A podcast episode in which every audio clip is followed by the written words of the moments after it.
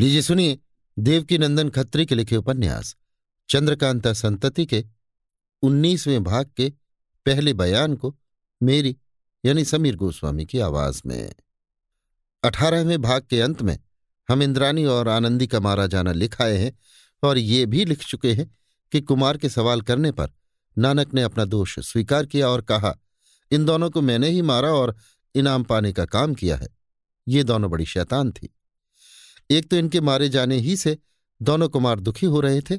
दूसरे नानक के इस उद्दंडता के साथ जवाब देने ने उन्हें अपने आपे से बाहर कर दिया। कुंवर आनंद सिंह ने तलवार के कब्जे पर हाथ रखकर बड़े भाई की तरफ़ देखा। अर्थात इशारे ही में पूछा कि यदि आज्ञा हो तो नानक के दो टुकड़े कर दिए जाए।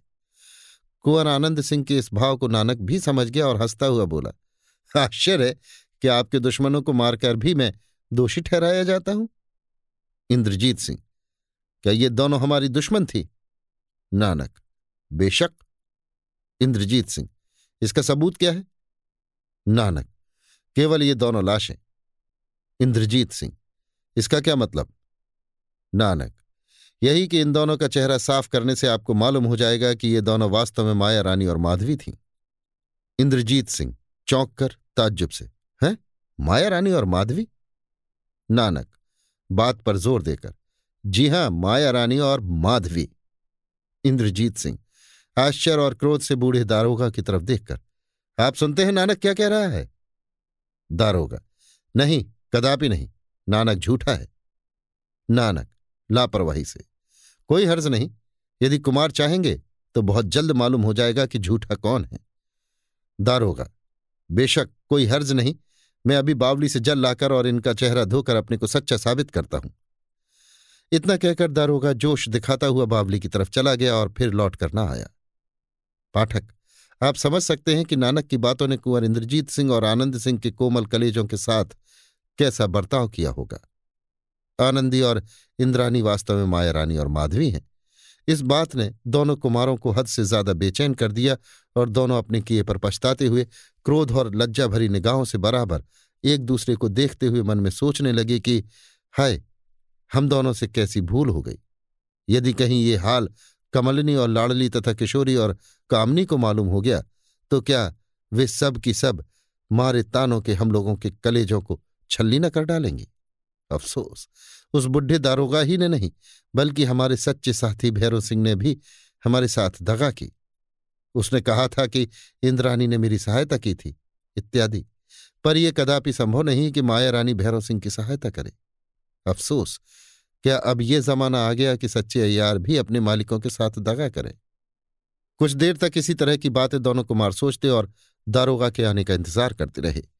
आखिर आनंद सिंह ने अपने बड़े भाई से कहा, मालूम होता है कि वो कमबख्त बुढ़ा दारोगा डर के मारे भाग गया। यदि आज्ञा हो तो मैं जाकर पानी लाने का उद्योग करूँ। इसके जवाब में कुंवर इंद्रजीत सिंह ने पानी लाने का इशारा किया और आनंद सिंह बावली की तरफ़ रवाना हुए।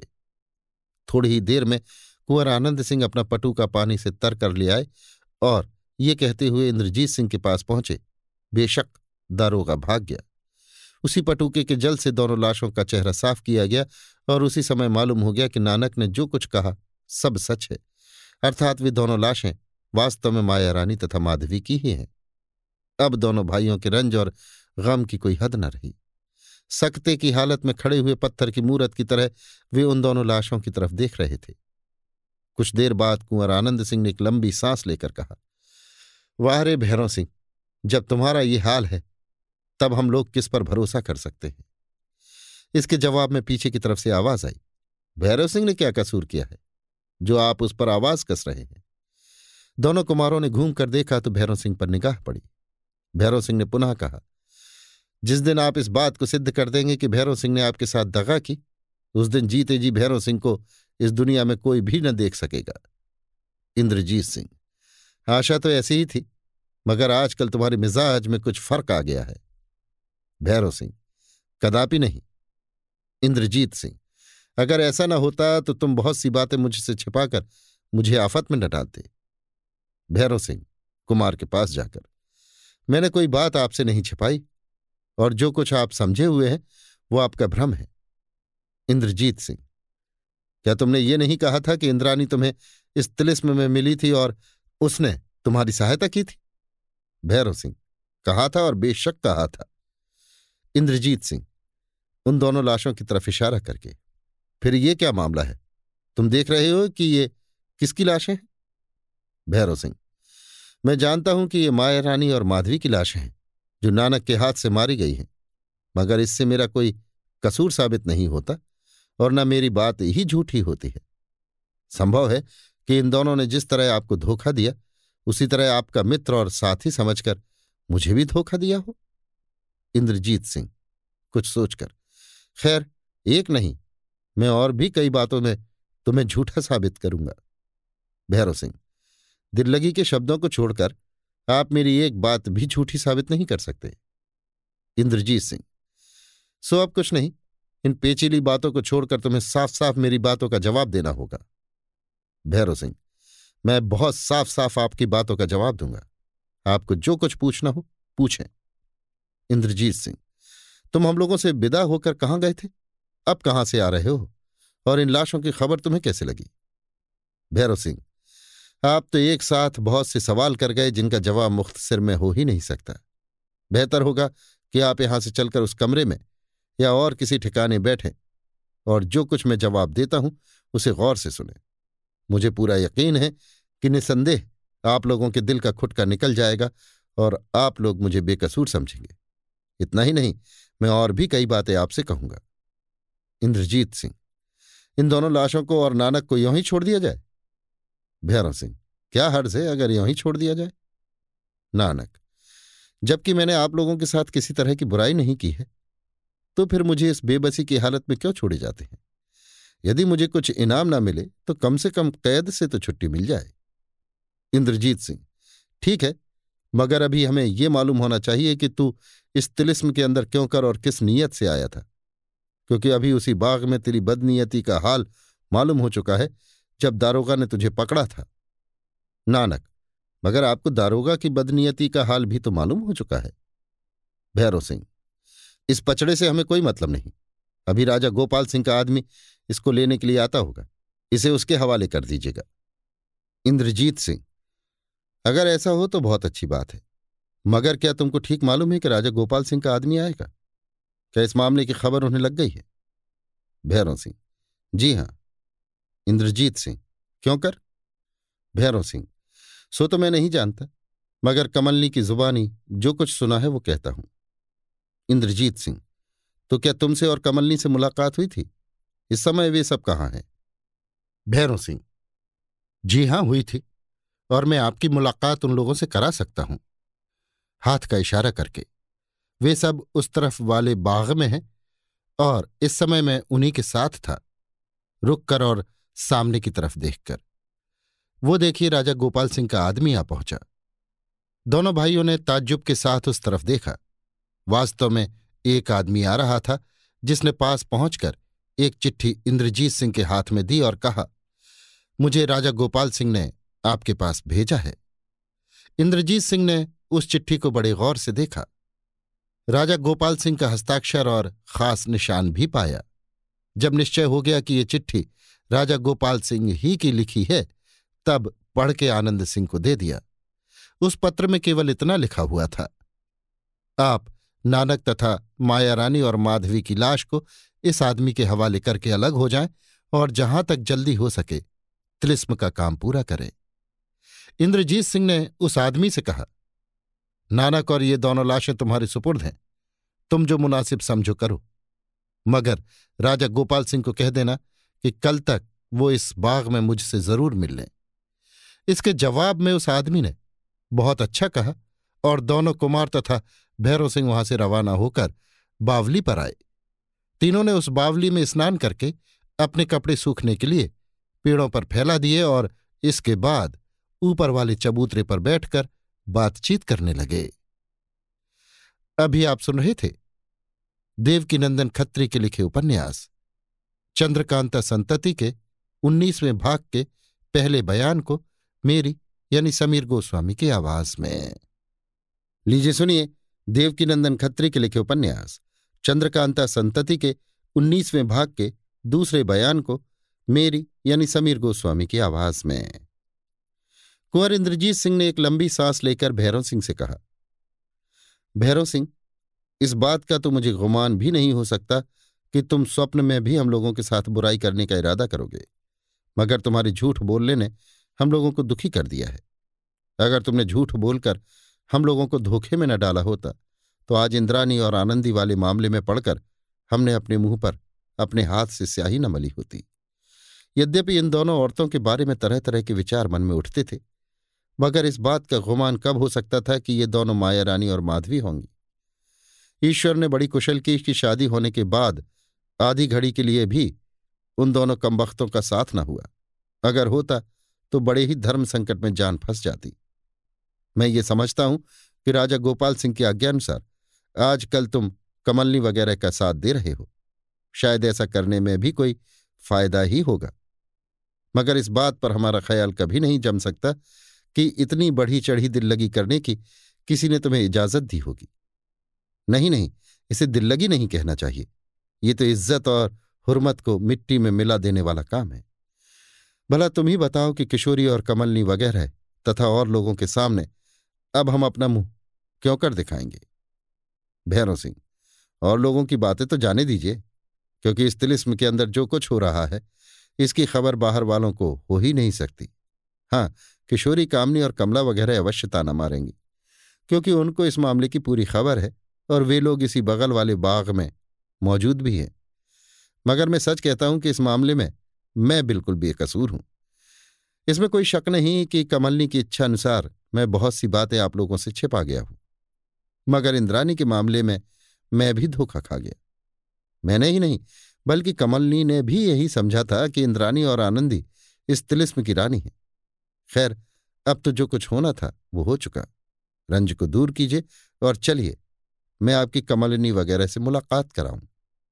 इंद्रजीत सिंह, नहीं, अभी मैं उन लोगों से मुलाकात नहीं करूँगा।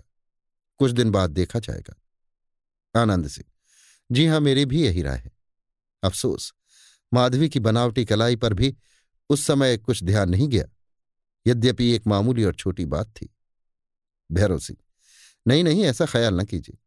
जब आप अपना दिल इतना छोटा कर लेंगे, तब किसी भारी काम को क्यों कर करेंगे?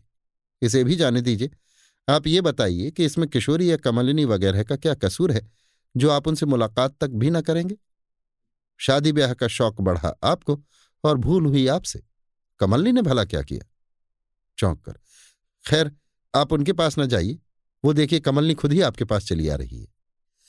कुंवर इंद्रजीत सिंह और आनंद सिंह ने अफसोस और रंज से झुका सिर उठाकर देखा तो कमलनी पर निगाह पड़ी, जो धीरे धीरे चलती और मुस्कुराती हुई इन्हीं लोगों की तरफ़ आ रही थी। अभी आप सुन रहे थे देवकीनंदन खत्री के लिखे उपन्यास, चंद्रकांता संतति के उन्नीसवें भाग के दूसरे बयान को मेरी यानी समीर गोस्वामी की आवाज़ में। लीजिए सुनिए देवकीनंदन खत्री के लिखे उपन्यास, चंद्रकांता संतति के उन्नीसवें भाग के तीसरे बयान को मेरी यानी समीर गोस्वामी की आवाज़ में। नानक को लिए हुए माया रानी दूसरी तरफ़ चली गई। मगर जिस जगह जाना चाहती थी, वहाँ पहुँचने के पहले ही उसने पुनः एक गोपाल सिंह को अपने से कुछ दूर पर देखा और उसी समय तिलिस्मी तमंचे में गोली भरकर निशाना सर किया। गोली उसके घुटने पर लगकर फूट गई और उसमें से निकला हुआ बेहोशी का धुआँ उसके चारों तरफ़ फैल गया। मगर उसका असर गोपाल सिंह पर कुछ भी न हुआ। गोपाल सिंह तेज़ी के साथ लपक माया रानी के पास चले आए और बोले मैं वो नकली गोपाल सिंह नहीं हूँ, जिस पर इस तमंचे का कुछ असर हो। मैं असली गोपाल सिंह हूँ और तुझसे ये पूछने के लिए आया हूँ कि बता, अब तेरे साथ क्या सलूक किया जाए?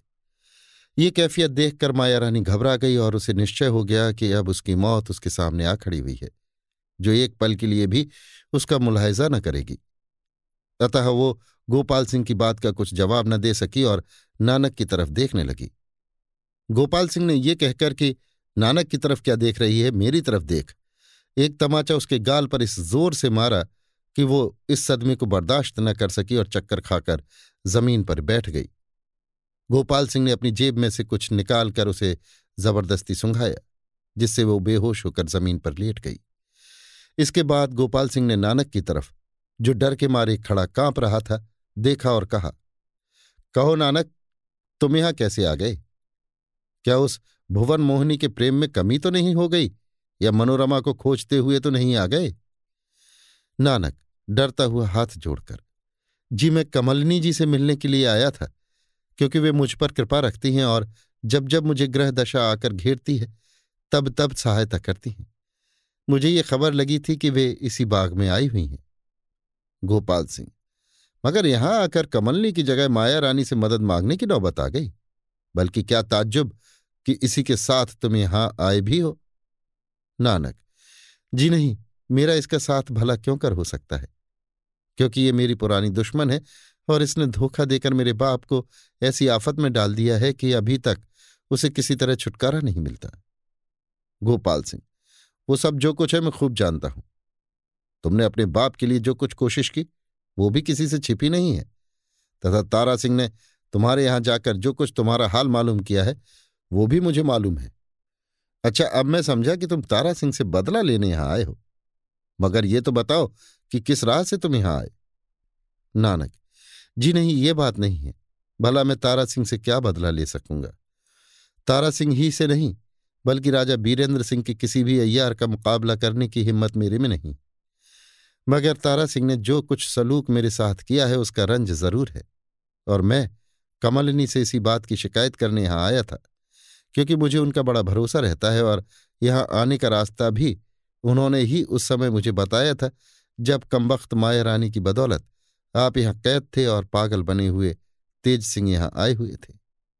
गोपाल सिंह हाँ ठीक है, मगर मैं समझता हूँ कि साथ ही इसके तुम उन भेदों को जानने का भी इरादा करके आए होगे, जो गूँगी राम भोली की बदौलत यहाँ आने पर तुमने देखा था। नानक, जी हाँ इसमें कोई शक नहीं कि मैं उन भेदों को भी जानना चाहता हूँ।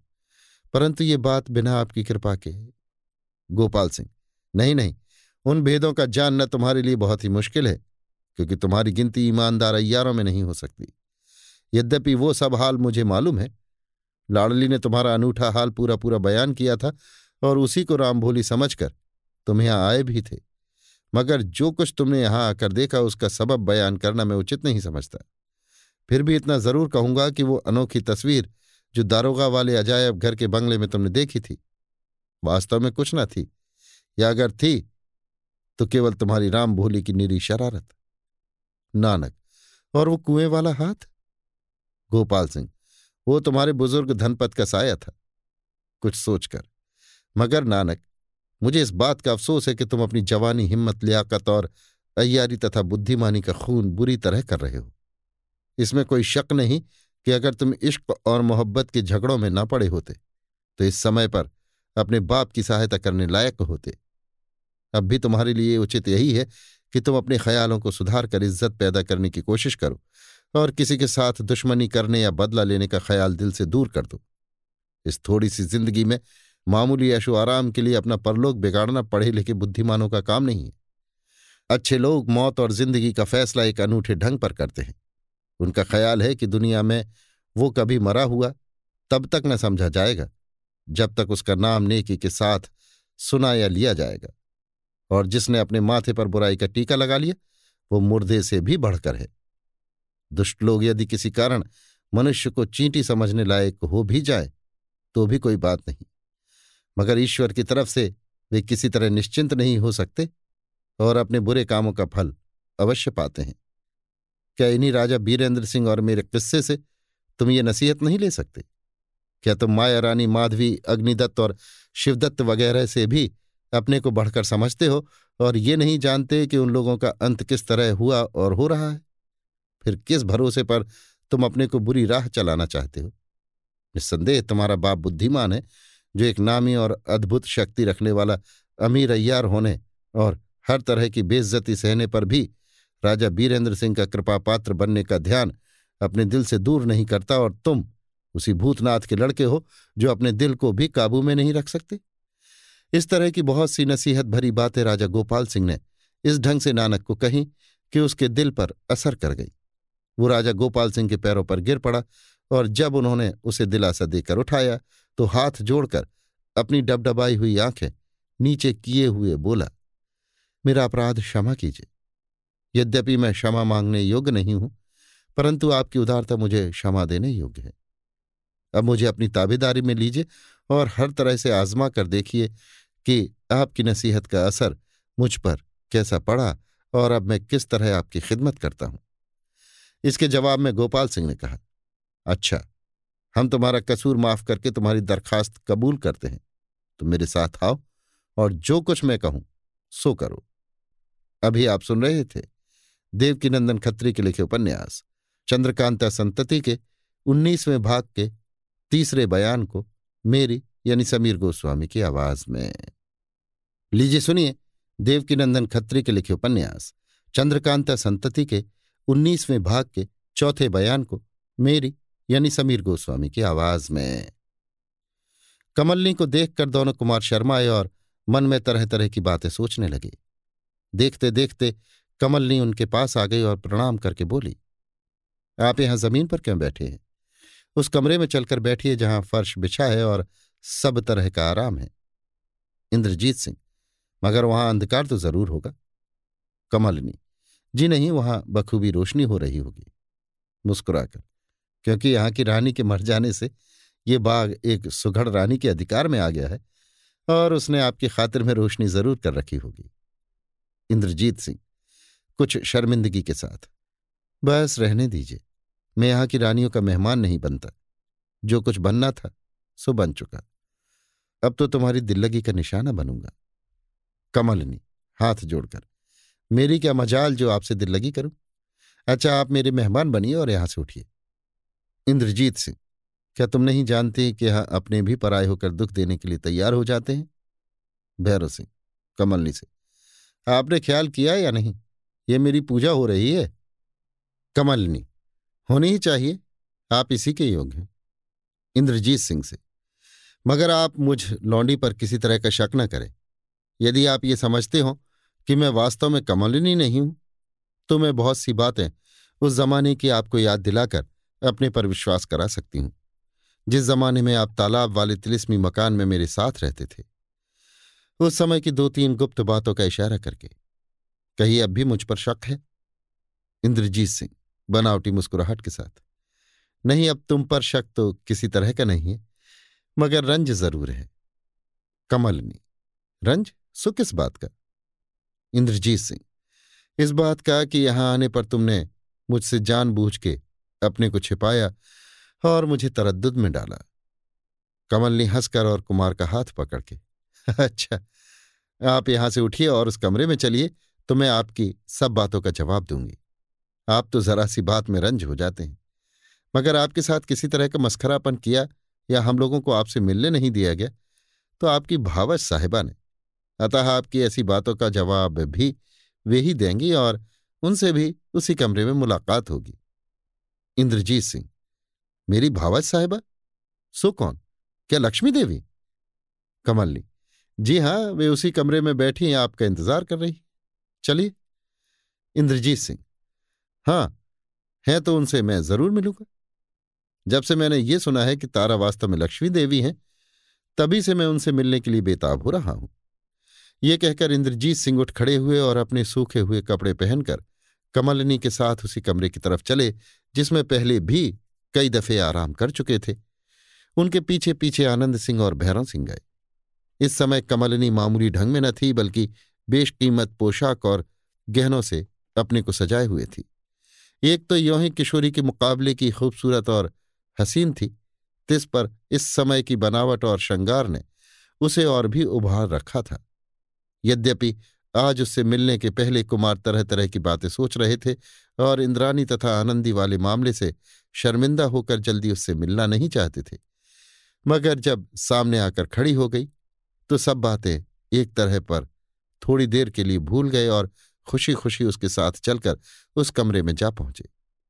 इस कमरे का दरवाज़ा मामूली ढंग पर बंद था, जो कमलिनी के धक्का देने से खुल गया और ज़्यादा रोशनी के सबब भीतर के जगमगाते हुए सामान तथा कई औरतों पर दोनों कुमारों की निगाह पड़ी, जो उन्हें देखते ही उठ खड़ी हुई और जिनमें से एक को छोड़ बाकी की सभी ने कुंवर इंद्रजीत सिंह को और कई ने आनंद सिंह को भी प्रणाम किया। वो औरत जिसने कुमार को सलाम नहीं किया। लक्ष्मी देवी थी और वो राजा गोपाल सिंह की जुबानी ये सुन चुकी थी कि दोनों कुमार उनके छोटे भाई हैं। अतः दोनों कुमारों ने स्वयं लक्ष्मी देवी को सलाम किया और उनकी पिछली अवस्था पर अफसोस करके पुनः जमानिया की रानी बनने पर प्रसन्नता के साथ मुबारकबाद देने के बाद और विषयों में भी देर तक उनसे बातचीत करती रही। इसके बाद किशोरी, कामनी इत्यादि से बातचीत की नौबत पहुँची। किशोरी और इंद्रजीत सिंह में तथा कामनी और आनंद सिंह में सच्ची और बढ़ी चढ़ी मोहब्बत थी। परंतु धर्म, लज्जा और सभ्यता का पल्ला भी उन लोगों ने मजबूती के साथ पकड़ा हुआ था। इसलिए यद्यपि यहाँ पर कोई बड़ी बूढ़ी औरत मौजूद न थी, जिससे विशेष लज्जा करनी पड़ती।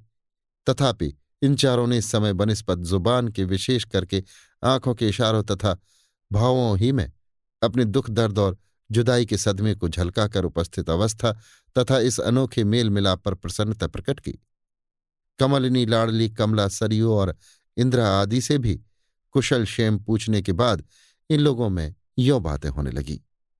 इंद्रजीत सिंह, लक्ष्मी देवी से, आपको इस बात की शिकायत तो ज़रूर होगी कि आपको हद से ज़्यादा दुख भोगना पड़ा। मगर ये जानकर आप अपना दुख ज़रूर भूल गई होंगी कि भाई साहब ने कम वक्त माया रानी की बदौलत जो कुछ कष्ट भोगा उसे भी कोई साधारण मनुष्य सहन नहीं कर सकता। लक्ष्मी देवी, निस्संदेह ऐसा ही है, क्योंकि मुझे तो किसी न किसी तरह आज़ादी की हवा मिल भी रही थी, मगर उन्हें अंधेरी कोठरी में जिस तरह रहना पड़ा, वैसा ईश्वर न करे, किसी दुश्मन को भी नसीब हो। इंद्रजीत सिंह मुस्कुराकर, मगर मैंने तो सुना था कि आप उनसे नाराज़ हो गई हैं और जमानिया जाने में। कमलनी हंसकर, ये बनस्पत उनके जिन्न को ज़्यादा पसंद करती थी लक्ष्मी देवी। वास्तव में उन्होंने बड़ा भारी धोखा दिया था। इंद्रजीत, जैसा कि आपने तारा बनकर कमलनी को धोखा दिया था। कमला, आपने ठीक कहा, क्योंकि अय्यारी दोनों ही ने की थी। कमलनी, उफ, जब मैं वो समय याद करती हूँ, जब ये तारा बनकर मेरे यहाँ रहती और अय्यारी का काम करती थी तो मुझे आश्चर्य होता है। वास्तव में इनकी अय्यारी बहुत अच्छी होती थी और ये दुश्मनों का पता खूब लगाती थी। रोहतास गढ़ पहाड़ी के नीचे जब माया रानी का अय्यार कंचन सिंह को मारकर आपको रथ पर सुला के ले गया था, तब भी इन्होंने मुझे वो खबर कुछ ही देर पहले पहुंचाई थी। इंद्रजीत सिंह, ताज्जुब से हाँ तब तो इनका बहुत बड़ा एहसान मेरी गर्दन पर भी है। उफ, वो जमाना भी कैसा भयानक था। मज़ा तो ये था कि दुश्मन लोग आपस में लड़ मरते थे पर एक की दूसरे को खबर नहीं होती थी। देखो, रोहतासगढ़ में माया रानी की चमेली ने तो माधवी पर वार किया और माधवी को मरते दम तक इस बात का पता न लगा। अगर पता लग जाता तो क्या आज माधवी माया रानी के साथ मिलकर यहाँ के तिलिस्मी बाग में आने की हिम्मत कभी करती? कमलिनी कदापि नहीं, हंसकर। मगर आश्चर्य तो ये है कि जिस माधवी और माया रानी ने इतना उधम मचा रखा था, उन्हीं दोनों से आपने शादी कर ली। अफसोस तो यही है कि उनके पापों ने उन्हें बचने न दिया और हम लोगों को मुबारकबाद देने का मौका न मिला। इंद्रजीत सिंह शर्मा कर तुम तो लक्ष्मी देवी, कुमार की बात काटकर कमलनी से, बहन तुम भी कैसे शोक हो? कई दफे तुमसे कह चुकी हूँ कि इस बात का ज़िक्र न करना, मगर आखिर तुमने न मानी। खैर, अगर कुमार ने शादी की तो फिर तुम्हें क्या? तुम ताना मारने वाली कौन? और फिर भूल चूक की बात ही क्या? इन्होंने कुछ जानबूझ के तो शादी की ही नहीं, धोखे में पड़ गए। खबरदार, अब इस बात का ज़िक्र कोई करने ना पाए। कुमार से हाँ तो बताइए कि हम लोगों का हाल आपको कुछ मालूम हुआ या नहीं? इंद्रजीत सिंह, मैं तो बहुत दिनों से तिलिस्म के अंदर हूँ, मगर बाहर का हाल जिसमें आप लोगों का हाल भी मिला हुआ था। भाई साहब यानी गोपाल सिंह बराबर सुना दिया करते थे, और जो कुछ नहीं मालूम है वो अब मालूम हो जाएगा। क्योंकि ईश्वर की कृपा से आप लोगों का बहुत अच्छा समागम हुआ है। एक दूसरे से आप बीती कहने सुनने का मौका आज से बढ़कर फिर न मिलेगा। साथ ही इसके मैं ये भी कहूँगा कि आप कमलनी की तरफ़ इशारा करके इन्हें बात बात में डांटने या दबाने की तकलीफ़ न करें। ये जितना और जो कुछ मुझे कहें, कहने दीजिए। क्योंकि मैं इनके हाथ बेका हूँ। इन्होंने हम लोगों के साथ जो कुछ सलूक किया है, वो किसी से छिपा नहीं है और ना उसका बोझ हम लोगों के सिर से कभी उतर सकता है। कमलनी बस बस, ज़्यादा तारीफों की भरमार न कीजिए। अगर आप सरयू की तरफ़ देख, चाची क्षमा कीजिए और जरा इस कमरे में जाकर दोनों कुमारों और भैरव सिंह की तरफ़ बताकर इन लोगों को खाने का इंतज़ाम कीजिए। सरयू कमलनी के मतलब समझ गई कि उसके सामने हँसी दिल लगी की बातें करते इन लोगों को शर्म मालूम होती है और उचित भी यही है। अतः वो उठकर दूसरे कमरे में चली गई और तब कमलिनी ने पुनः इंद्रजीत से कहा हाँ अगर आप मेरे हाथ बिके हुए हैं तो कोई चिंता नहीं। मैं आपको बड़ी खातिर के साथ अपने पास रखूँगी। किशोरी मुस्कुराती हुई, इनकी ताबीज बना के गले में पहन लेना। कमलनी, जी नहीं, गले तो ये तुम्हारे मढ़े जाएँगे। मैं तो इन्हें हाथों पर लिए फिरूँगी।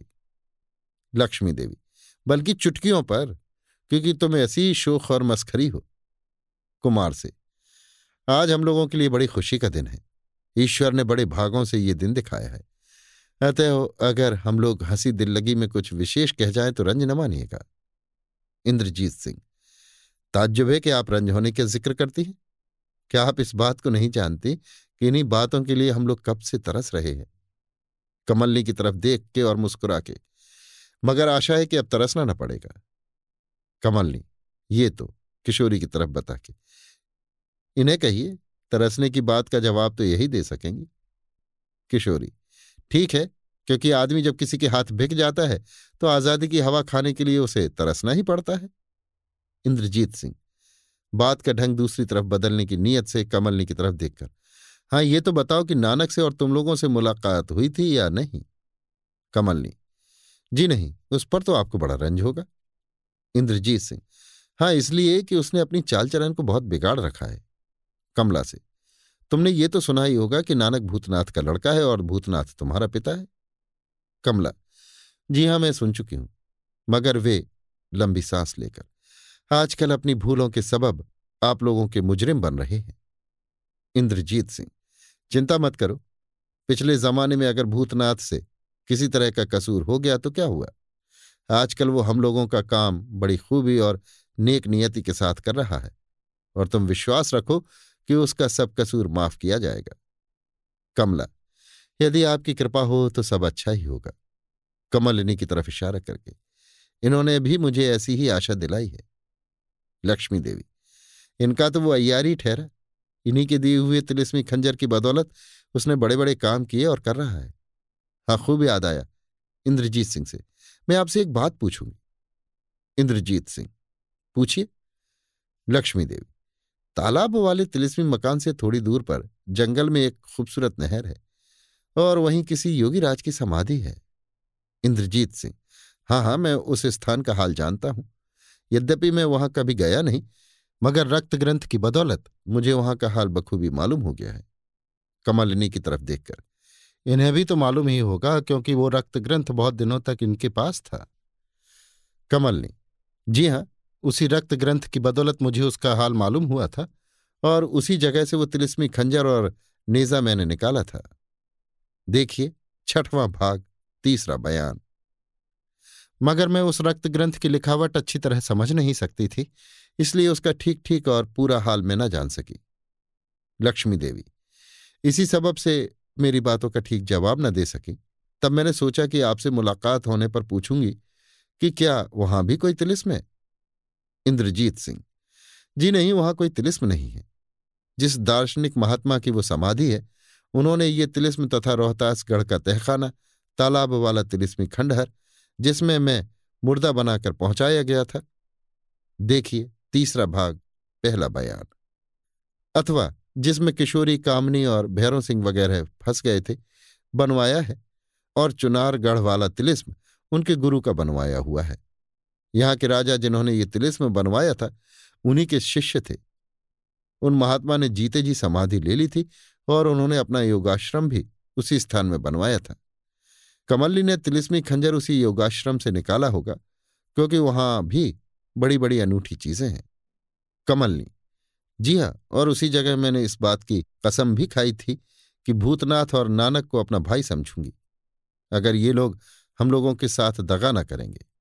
यद्यपि ये आश्चर्य की बात है कि अभी तक भूतनाथ के भेदों का सही सही पता नहीं लगता। फिर भी चाहे जो हो, ये तो मैं ज़रूर कहूँगी कि भूतनाथ ने हम लोगों के साथ बड़ी नेकियाँ की हैं। इंद्रजीत सिंह, इसमें किसी को क्या शक हो सकता है? भूतनाथ वास्तव में बड़ा भारी अय्यार है। हाँ ये तो बताओ कि नानक यहाँ कैसे आ पहुँचा? कमलनी, भला मैं इस बात को क्या जानूं? आनंद सिंह, मुस्कुराते हुए अपनी राम भोली को खोजता हुआ आया होगा। लाडली, उसे मालूम हो चुका है कि उसकी राम भोली को मरे तो मुद्दत हो गई। आनंद सिंह, खैर उसकी तस्वीर खोजने आया होगा? लाडली, या किसी की बारात में आया होगा? लाडली की इस आखिरी बात ने सबको हंसा दिया और कुंवर आनंद सिंह शर्मा कर चुप हो रहे। इंद्रजीत सिंह, कमलनी से, इस बात का कुछ पता न लगा कि अग्निदत्त को किसने मारा था? किशोरी से, शायद इसका जवाब तुम दे सकती हो। किशोरी, अग्निदत्त को माया रानी के अयारों ने मारा था। देखिए, पांचवां भाग, चौथा बयान। और उन्हीं लोगों ने मुझे ले जाकर उस तिलिस्मी खंडहर में कैद किया था। भैरव सिंह, कमलनी से। हाँ खूब याद आया। हमने सुना था कि उस समय जब हम लोग शाह दरवाज़ा बंद हो जाने के कारण दुखी हो रहे थे, तब आपने ही विचित्र ढंग से वहाँ पहुंचकर हम लोगों की सहायता की थी। आपको इन बातों की खबर कैसे मिली थी? देखिए, छठवां भाग, पहला बयान। कमलनी, लक्ष्मी देवी की तरफ़ इशारा करके। उन दिनों ये अयारी कर रही थी और इन्होंने ही उन बातों की खबर पहुंचाई थी तथा ये भी कहा था कि खंडहर वाली बावली साफ़ हो गई है। उस बावली में पहुँचने का रास्ता उसी योगीराज की समाधि के पास ही से है। अगर वो बावली खुदकर साफ़ न हो गई होती तो मैं शाह दरवाज़ा खोल ना सकती। क्योंकि ऊपर की तरफ़ से खंडहर के अंदर पहुँचना कठिन हो रहा था और भीतर माया रानी के आदमी उस तहखाने में जा पहुँचे थे। वो भी हम लोगों की ज़िंदगी का बड़ा कठिन समय था। कमला, उसी समय राजा शिवदत्त भी वहाँ आकर, कमल ने हाँ उस समय भी भूतनाथ ने बड़ी मदद की। रूहा बनकर अगर वो राजा शिवदत्त को पकड़ न लिए होता तो गजब ही हो जाता। देखिए, छठवां भाग, दूसरा बयान।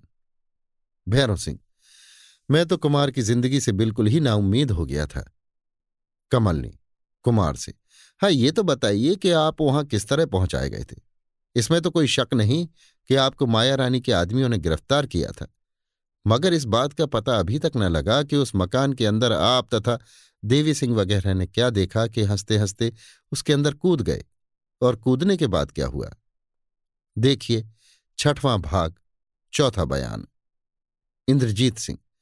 कूद पड़ने के बाद फिर मुझे तन बदन की सुध न रही और यही हाल उन सबका भी हुआ जो मेरे पहले उसके अंदर कूद चुके थे। मगर ये अभी न बताऊँगा कि उसके अंदर कौन सी हंसाने वाली चीज़ थी।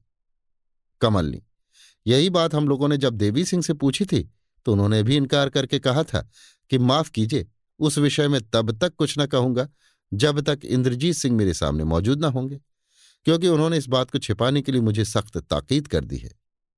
देखिए, दसवां भाग, तीसरा बयान।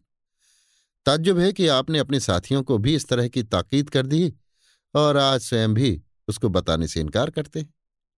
इंद्रजीत सिंह, उसमें कोई ऐसी बात नहीं थी जिसके बताने से मुझे परहेज हो, मगर मैं चाहता हूँ कि वही तमाशा तुम लोगों को तथा और अपने सबको दिखाकर बताऊँ कि उस मकान के अंदर बस यही था। निस्संदेह तुम लोगों की भी वैसी दशा होगी। कमलनी तो आज ही तमाशा क्यों नहीं दिखाते? इंद्रजीत सिंह, आज वो तमाशा मैं नहीं दिखा सकता। हाँ भाई साहब यानी गोपाल सिंह अगर चाहें तो दिखा सकते हैं। मगर इसके लिए जल्दी ही क्या है? लक्ष्मी देवी, खैर जाने दीजिए, आखिर एक ना एक दिन मालूम हो ही जाएगा। अच्छा ये बताइए कि आप जब इस तिलिस्म में या इसके बगल वाले बाग में आए थे तो उस बुढ़ी तिलिस्मी दरोगा से मुलाकात हुई थी या नहीं? इंद्रजीत सिंह हाँ हुई थी, बड़ा शैतान है। क्या तुम लोगों से वो नहीं मिला? लक्ष्मी देवी, भला वो कभी बिना मिले रह सकता है? उसने तो हम लोगों को भी धोखे में डालना चाहा था, मगर तुम्हारे भाई साहब ने पहले ही उसकी शैतानी से हम लोगों को होशियार कर दिया था, इसलिए हम लोगों का वो कुछ बिगाड़ न सका। कमलनी, मगर आपने उसकी बात मान ली और इसलिए उसने भी आपसे खुश होकर आपकी शादी करा दी। आपको तो उसका एहसान मानना चाहिए। लक्ष्मी देवी। कमलिनी को झड़क कर फिर तुम उसी रास्ते पर चले? खामो खाए एक आदमी को। इंद्रजीत सिंह, अब कि अगर वो मुझे मिले तो उसे बिना मारे कभी न छोड़ू, चाहे जो हो। इंद्रजीत सिंह की इस बात पर सब हंस पड़े और इसके बाद लक्ष्मी देवी ने कुमार से कहा अच्छा अब ये बताइए कि मेरे चले जाने के बाद आपने तिलिस्म में क्या किया और क्या देखा? इसी समय सरयू भी वहाँ पहुँची और बोली, चलिए, पहले खा पी लीजिए, तब बातें कीजिए। लक्ष्मी देवी की जिद करने से दोनों कुमारों को उठना पड़ा और भोजन इत्यादि से छुट्टी पाने के बाद फिर उसी ठिकाने बैठकर गप्पे उड़ने लगी। कुमार ने अपना कुलहाल बयान किया और वे सब आश्चर्य से ये सब कथा सुनती रहीं। इसके बाद कुमार ने इंदिरा से उसका बाकी किस्सा पूछा। अभी आप सुन रहे थे देवकीनंदन खत्री के लिखे उपन्यास, चंद्रकांता संतति के उन्नीसवें भाग के चौथे बयान को मेरी यानी समीर गोस्वामी की आवाज़ में। लीजिए सुनिए देवकी नंदन खत्री के लिखे उपन्यास, चंद्रकांता संतति के उन्नीसवें भाग के पाँचवें बयान को मेरी यानी समीर गोस्वामी की आवाज़ में। दूसरे दिन तेज सिंह को उसी तिलिस्मी इमारत में छोड़कर और इंद्रजीत सिंह को साथ लेकर राजा बीरेंद्र सिंह अपने पिता से मिलने के लिए चुनार गए। मुलाकात होने पर बीरेंद्र सिंह ने पिता के पैरों पर सिर रखा और उन्होंने आशीर्वाद देने के बाद बड़े प्यार से उठाकर छाती से लगाया और सफ़र का हाल पूछने लगे। राजा साहब की इच्छानुसार एकांत हो जाने पर बीरेंद्र सिंह ने सब हाल अपने पिता से बयान किया, जिसे वे बड़ी दिलचस्पी के साथ सुनते रहे।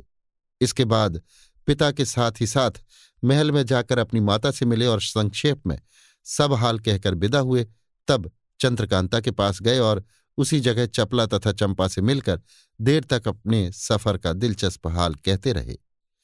दूसरे दिन राजा बीरेंद्र सिंह अपने पिता के पास एकांत में बैठे हुए बातों में राय ले रहे थे, जब जमानिया से आए हुए एक सवार की इत्तला मिली, जो राजा गोपाल सिंह की चिट्ठी लाया था। आज्ञानुसार वो हाजिर किया गया। सलाम करके उसने राजा गोपाल सिंह की चिट्ठी दी और तब विदा लेकर बाहर चला गया। ये चिट्ठी जो राजा गोपाल सिंह ने भेजी थी, नाम ही को चिट्ठी थी। असल में ये एक ग्रंथ ही मालूम होता था, जिसमें राजा गोपाल सिंह ने दोनों कुमारों किशोरी, कमलनी, सरयू, तारा, माया रानी और माधवी इत्यादि का खुलासा किस्सा, जो हम ऊपर के बयानों में लिखाए हैं और जो राजा बीरेंद्र सिंह को अभी तक मालूम नहीं हुआ था, तथा अपने यहाँ का भी कुछ हाल लिख भेजा था और साथ ही ये भी लिखा था कि आप लोग खंडहर वाली नई इमारत में रहकर इंद्रजीत सिंह और आनंद सिंह के मिलने का इंतज़ार करें, इत्यादि। राजा सुरेंद्र सिंह को यह जानकर बड़ी प्रसन्नता हुई कि हम और राजा गोपाल सिंह असल में एक ही खानदान की यादगार हैं और इंद्रजीत सिंह तथा आनंद सिंह से भी अब बहुत जल्द मुलाकात हुआ चाहती है। अतः ये बात तय पाई कि सब कोई उसी तिलिस्मी खंडहर वाली नई इमारत में चलकर रहें और उसी जगह भूतनाथ का हालचाल मालूम करें। आखिर ऐसा ही हुआ। अर्थात राजा सुरेंद्र सिंह, बीरेंद्र सिंह, महारानी, चंद्रकांता, चपला और चंपा वगैरह सबकी सवारी वहाँ आ पहुँची और माया रानी दारोगा तथा कैदियों को भी उसी जगह लाकर रखने का इंतज़ाम किया गया। हम बयान कर चुके हैं कि इस तिलिस्मी खंडहर के चारों तरफ़ अब बहुत बड़ी इमारत बनकर तैयार हो गई है, जिसके बनवाने में जीत सिंह ने अपनी बुद्धिमानी का नमूना बड़ी खूबी के साथ दिखाया है, इत्यादि। अतः इस समय इन लोगों को यहाँ ठहरने में तकलीफ़ किसी तरह की नहीं हो सकती थी, बल्कि हर तरह का आराम था। पश्चिम तरफ़ वाली इमारत के ऊपर वाले खंडों में कोठरियों और बालाखानों के अतिरिक्त बड़े बड़े कमरे थे, जिनमें से चार कमरे इस समय बहुत अच्छी तरह सजाए गए थे और उनमें महाराज सुरेंद्र सिंह, जीत सिंह, बीरेंद्र सिंह और तेज सिंह का डेरा था।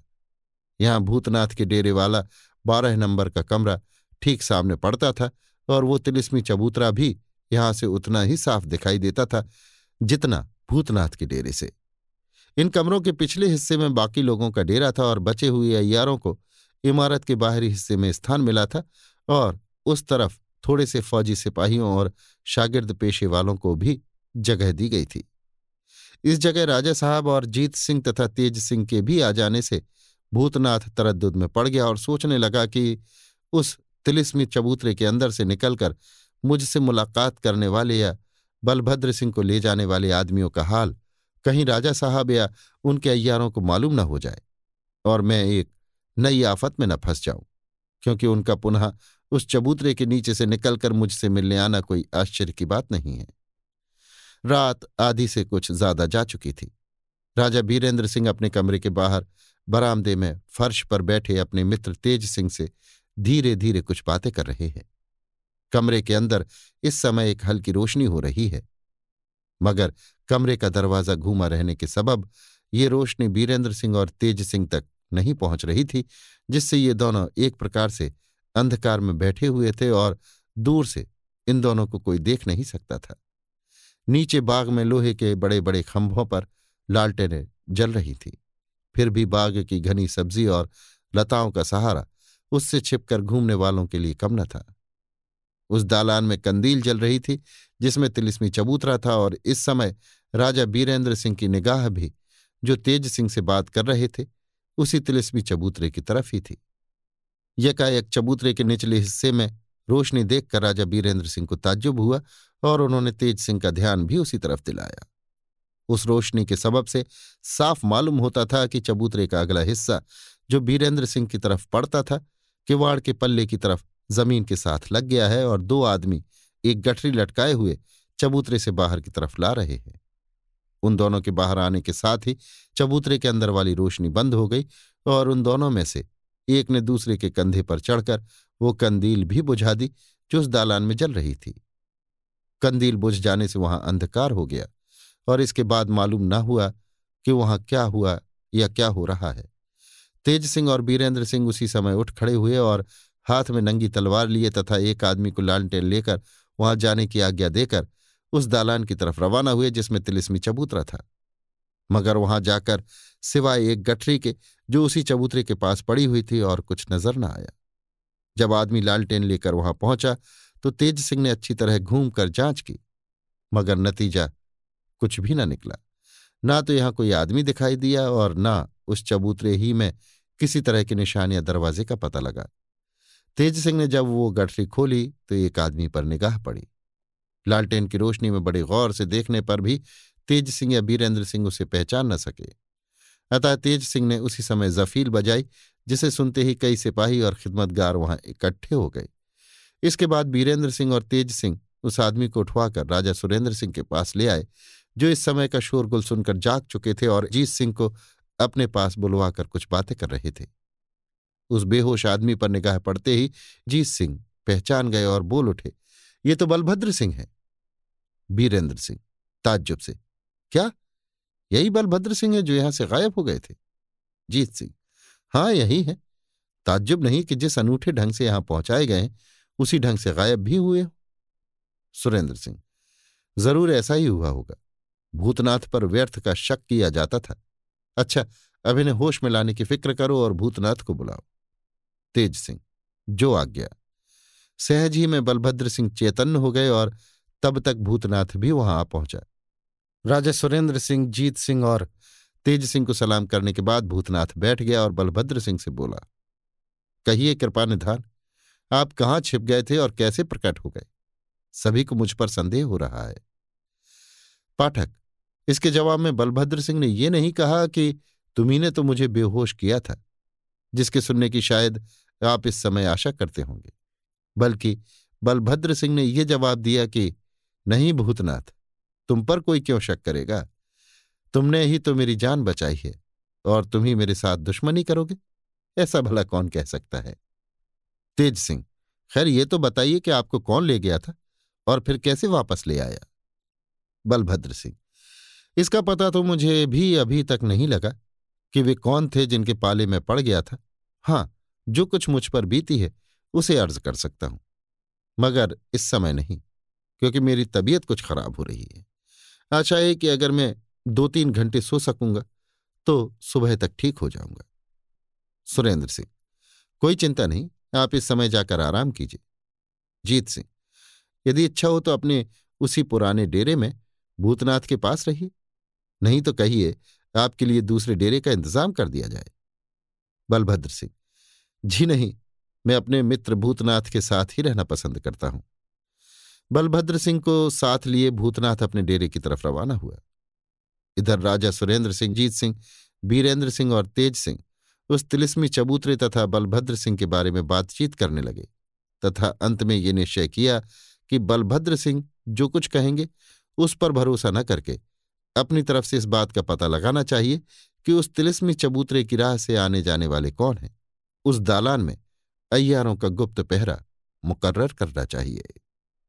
अभी आप सुन रहे थे देवकीनंदन खत्री के लिखे उपन्यास, चंद्रकांता संतति के उन्नीसवें भाग के पाँचवें बयान को मेरी यानी समीर गोस्वामी की आवाज़ में। लीजिए सुनिए देवकीनंदन खत्री के लिखे उपन्यास, चंद्रकांता संतति के उन्नीसवें भाग के छठवें बयान को मेरी यानी समीर गोस्वामी की आवाज़ में। कुमार की आज्ञानुसार इंदिरा ने अपना किस्सा यो बयान किया। मैं कह चुकी हूँ कि अयारी का कुछ सामान लेकर जब मैं उस खोह के बाहर निकली और पहाड़ तथा जंगल पार करके मैदान में पहुँची तो यकायक मेरी निगाह ऐसी चीज़ पर पड़ी जिसने मुझे चौंका दिया और मैं घबरा कर उस तरफ़ देखने लगी। जिस चीज़ को देखकर मैं चौंकी, वो एक कपड़ा था, जो मुझसे थोड़ी ही दूर पर ऊँची पेड़ की डाल के साथ लटक रहा था और उस पेड़ के नीचे मेरी माँ बैठी हुई कुछ सोच रही थी। जब मैं दौड़ती हुई उसके पास पहुँची तो वो ताज्जुब भरी निगाहों से मेरी तरफ़ देखने लगी, क्योंकि उस समय यारी से मेरी सूरत बदली हुई थी। मैंने बड़ी खुशी के साथ कहा, माँ, तू यहाँ कैसे आ गई? जिसे सुनते ही उसने उठकर मुझे गले से लगा लिया और कहा, इंदिरा, ये तेरा क्या हाल है? क्या तूने अयारी सीख ली है? मैंने मुख्तसर में अपना सब हाल बयान किया, मगर उसने अपने विषय में केवल इतना ही कहा कि अपना किस्सा मैं आगे चलकर तुझसे बयान करूँगी। इस समय केवल इतना ही कहूँगी कि दारोगा ने मुझे एक पहाड़ी में कैद किया था, जहाँ से एक स्त्री की सहायता पाकर परसों में निकल भागी, मगर अपने घर का रास्ता न पाने के कारण इधर उधर भटक रही हूँ। अफसोस, उस समय मैंने बड़ा ही धोखा खाया और उसके सबब से मैं बड़े संकट में पड़ गई, क्योंकि वो वास्तव में मेरी माँ न थी, बल्कि मनोरमा थी और ये हाल मुझे कई दिनों के बाद मालूम हुआ। मैं मनोरमा को पहचानती न थी। मगर पीछे मालूम हुआ कि वो माया रानी की सखियों में से थी और गौहर के साथ वो वहाँ तक गई थी। मगर इसमें भी कोई शक नहीं कि वो बड़ी शैतान, बेदर्द और दुष्टा थी। मेरी किस्मत में दुख भोगना बदा हुआ था, जो मैं उसे माँ समझकर कई दिनों तक उसके साथ रही और उसने भी नहाने धोने के समय अपने को मुझसे बहुत बचाया। प्रायः कई दिनों के बाद वो नहाया करती और कहती कि मेरी तबीयत ठीक नहीं है। साथ ही इसके ये भी शक हो सकता है कि उसने मुझे जान से क्यों नहीं मार डाला। इसके जवाब में मैं कह सकती हूँ कि वो मुझे जान से मार डालने के लिए तैयार थी, मगर वो भी उसी कमबख्त दारोगा की तरह मुझसे कुछ लिखवाना चाहती थी। अगर मैं उसकी इच्छा अनुसार लिख देती तो वो निसंदेह मुझे मारकर बखेड़ा तय करती, मगर ऐसा ना हुआ। जब उसने मुझसे ये कहा कि रास्ते का पता न जानने के कारण मैं भटकती फिरती हूँ। तब मुझे एक तरह का तरद हुआ, मगर मैंने कुछ जोश के साथ उसी समय जवाब दिया, कोई चिंता नहीं, मैं अपने मकान का पता लगा लूँगी।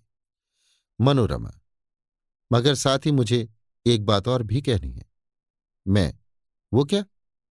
मनोरमा, मुझे ठीक खबर लगी है कि कमबख्त दारोगा ने तेरे बाप को गिरफ़्तार कर लिया है। और इस समय वो काशी में मनोरमा के मकान में कैद है। मैं, मनोरमा कौन? मनोरमा, राजा गोपाल सिंह की स्त्री लक्ष्मी देवी, जिसे अब लोग माया रानी के नाम से पुकारते उसकी सखी? मैं, असली लक्ष्मी देवी से तो गोपाल सिंह की शादी हुई ही नहीं, वो बेचारी तो। मनोरमा, बात काटकर हाँ हाँ ये हाल मुझे भी मालूम है, मगर इस समय जो राजरानी बनी हुई है, लोग तो उसी को लक्ष्मी देवी समझे हुए हैं। इसी से मैंने उसे लक्ष्मी देवी कहा। मैं, आँखों में आँसू भरकर। तो क्या मेरा बाप भी कैद हो गया? मनोरमा, बेशक मैंने उसे छुड़ाने का भी बंदोबस्त कर लिया है, क्योंकि तुझे तो शायद मालूम ही होगा कि तेरे बाप ने मुझे भी थोड़ी बहुत अयारी सिखा रखी है। अतः वही अयारी इस समय मेरे काम आई और आवेगी। मैं, ताज्जुब से, मुझे नहीं मालूम कि पिताजी ने तुम्हें अयारी कब सिखाई। मनोरमा, ठीक है, तू उन दिनों बहुत नादान थी। इसलिए आज वे बातें तुझे याद नहीं है। पर मेरा मतलब यही है कि मैं कुछ अयारी भी जानती हूँ और इस समय तेरे बाप को छुड़ा सकती हूँ।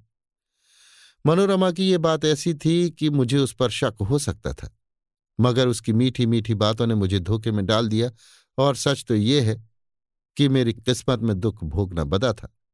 अब मैंने कुछ सोचकर यही जवाब दिया कि अच्छा जो उचित समझो सो करो। अयारी तो थोड़ी सी मुझे भी आ गई है और इसका हाल भी मैं तुम्हें कह चुकी हूँ। कि चंपा ने मुझे अपनी चेली बना लिया है। मनोरमा हाँ ठीक है तो अब सीधे काशी ही चलना चाहिए और वहाँ चलने का सबसे ज़्यादा सुविधा डोंगी है, इसलिए जहाँ तक जल्द हो सके गंगा किनारे चलना चाहिए, जहाँ कोई ना कोई डोंगी मिल ही जाएगी। मैं, बहुत अच्छा चलो। उसी समय हम लोग गंगा की तरफ़ रवाना हो गए और उचित समय पर वहाँ पहुंचकर अपने योग्य डोंगी किराए पर ली डोंगी किराए पर करने में किसी तरह की तकलीफ़ न हुई, क्योंकि वास्तव में डोंगी वाले भी उसी दुष्ट मनोरमा के नौकर थे। मगर उस कमबख्त ने ऐसे ढंग से बातचीत की कि मुझे किसी तरह का शक न हुआ या यह समझिए कि मैं अपनी माँ से मिलकर एक तरह से कुछ निश्चिंत सी हो रही थी। रास्ते ही में मनोरमा ने मल्लाहों से इस किस्म की बातें शुरू कर दी कि, काशी पहुंचकर तुम्ही लोग हमारे लिए एक छोटा सा मकान भी किराए पर तलाश कर देना। इसके बदले मैं तुम्हें बहुत कुछ इनाम दूँगी। मुख्तसर यह कि हम लोग रात के समय काशी जी पहुँचे। मल्लाहों द्वारा मकान का बंदोबस्त हो गया और हम लोगों ने उसमें जाकर डेरा भी डाल दिया। एक दिन उसमें रहने के बाद मनोरमा ने कहा कि, बेटी, तू इस मकान के अंदर दरवाज़ा बंद करके बैठ तो मैं जाकर मनोरमा का हाल दरियाफ्त कराऊं। अगर मौका मिला तो मैं उसे जान से मार डालूँगी और तब स्वयं मनोरमा बनकर उसके मकान, असबाब और नौकरों पर कब्जा करके तुझे लेने के लिए यहाँ आऊँगी। उस समय तू मुझे मनोरमा की सूरत शक्ल में देखकर ताज्जुब न करना। जब मैं तेरे सामने आकर चाप गेच शब्द कहूँ, तब समझ जाना कि ये वास्तव में मेरी माँ है, मनोरमा नहीं। क्योंकि उस समय सब सिपाही नौकर मुझे मालिक समझकर आज्ञा अनुसार मेरे साथ होंगे। तेरे बारे में मैं उन लोगों में यही मशहूर करूँगी कि ये मेरी रिश्तेदार है। इसे मैंने गोद लिया है और अपनी लड़की बनाया है। तेरी ज़रूरत की सब चीज़ें यहाँ मौजूद हैं, तुझे किसी तरह की तकलीफ़ न होगी। इत्यादि बहुत सी बातें समझा बुझाकर मनोरमा मकान के बाहर हो गई और मैंने भीतर से दरवाज़ा बंद कर दिया। मगर जहाँ तक मेरा ख्याल है, वो मुझे अकेला छोड़कर न गई होगी, बल्कि दो चार आदमी उस मकान के दरवाजे पर या इधर उधर हिफाजत के लिए ज़रूर लगा गई होगी। उफो उसने अपनी बातों और तरकीबों का ऐसा मज़बूत जाल बिछाया कि मैं कुछ कह नहीं सकती। मुझे उस पर रत्ती भर भी किसी तरह का शक न हुआ और मैं पूरा धोखा खा गई। इसके दूसरे ही दिन तक वो मनोरमा बनी हुई कई नौकरों को साथ लिए मेरे पास पहुँची और चाप गेज शब्द कहकर मुझे अपना परिचय दिया। मैं ये समझकर बहुत प्रसन्न हुई कि माँ ने मनोरमा को मार लिया। अब मेरे पिता भी कैद से छूट जाएँगे। अब जिस रथ पर सवार होकर मुझे लेने के लिए आई थी, उसी पर मुझे अपने साथ बैठा कर वो अपने घर ले गई। और उस समय मैं हर तरह से उसके कब्जे में पड़ गई। मनोरमा के घर पहुंचकर मैं उस सच्ची मोहब्बत को खोजने लगी जो एक माँ को अपने बच्चे के साथ होती है। मगर मनोरमा में वो बात कहाँ से आती? फिर भी मुझे इस बात का गुमान न हुआ कि यहाँ धोखे का जाल बिछा हुआ है जिसमें मैं फंस गई हूँ। बल्कि मैंने ये समझा कि वो मेरे पिता को छुड़ाने की फ़िक्र में लगी हुई है और इसी से मेरी तरफ़ ध्यान नहीं देती।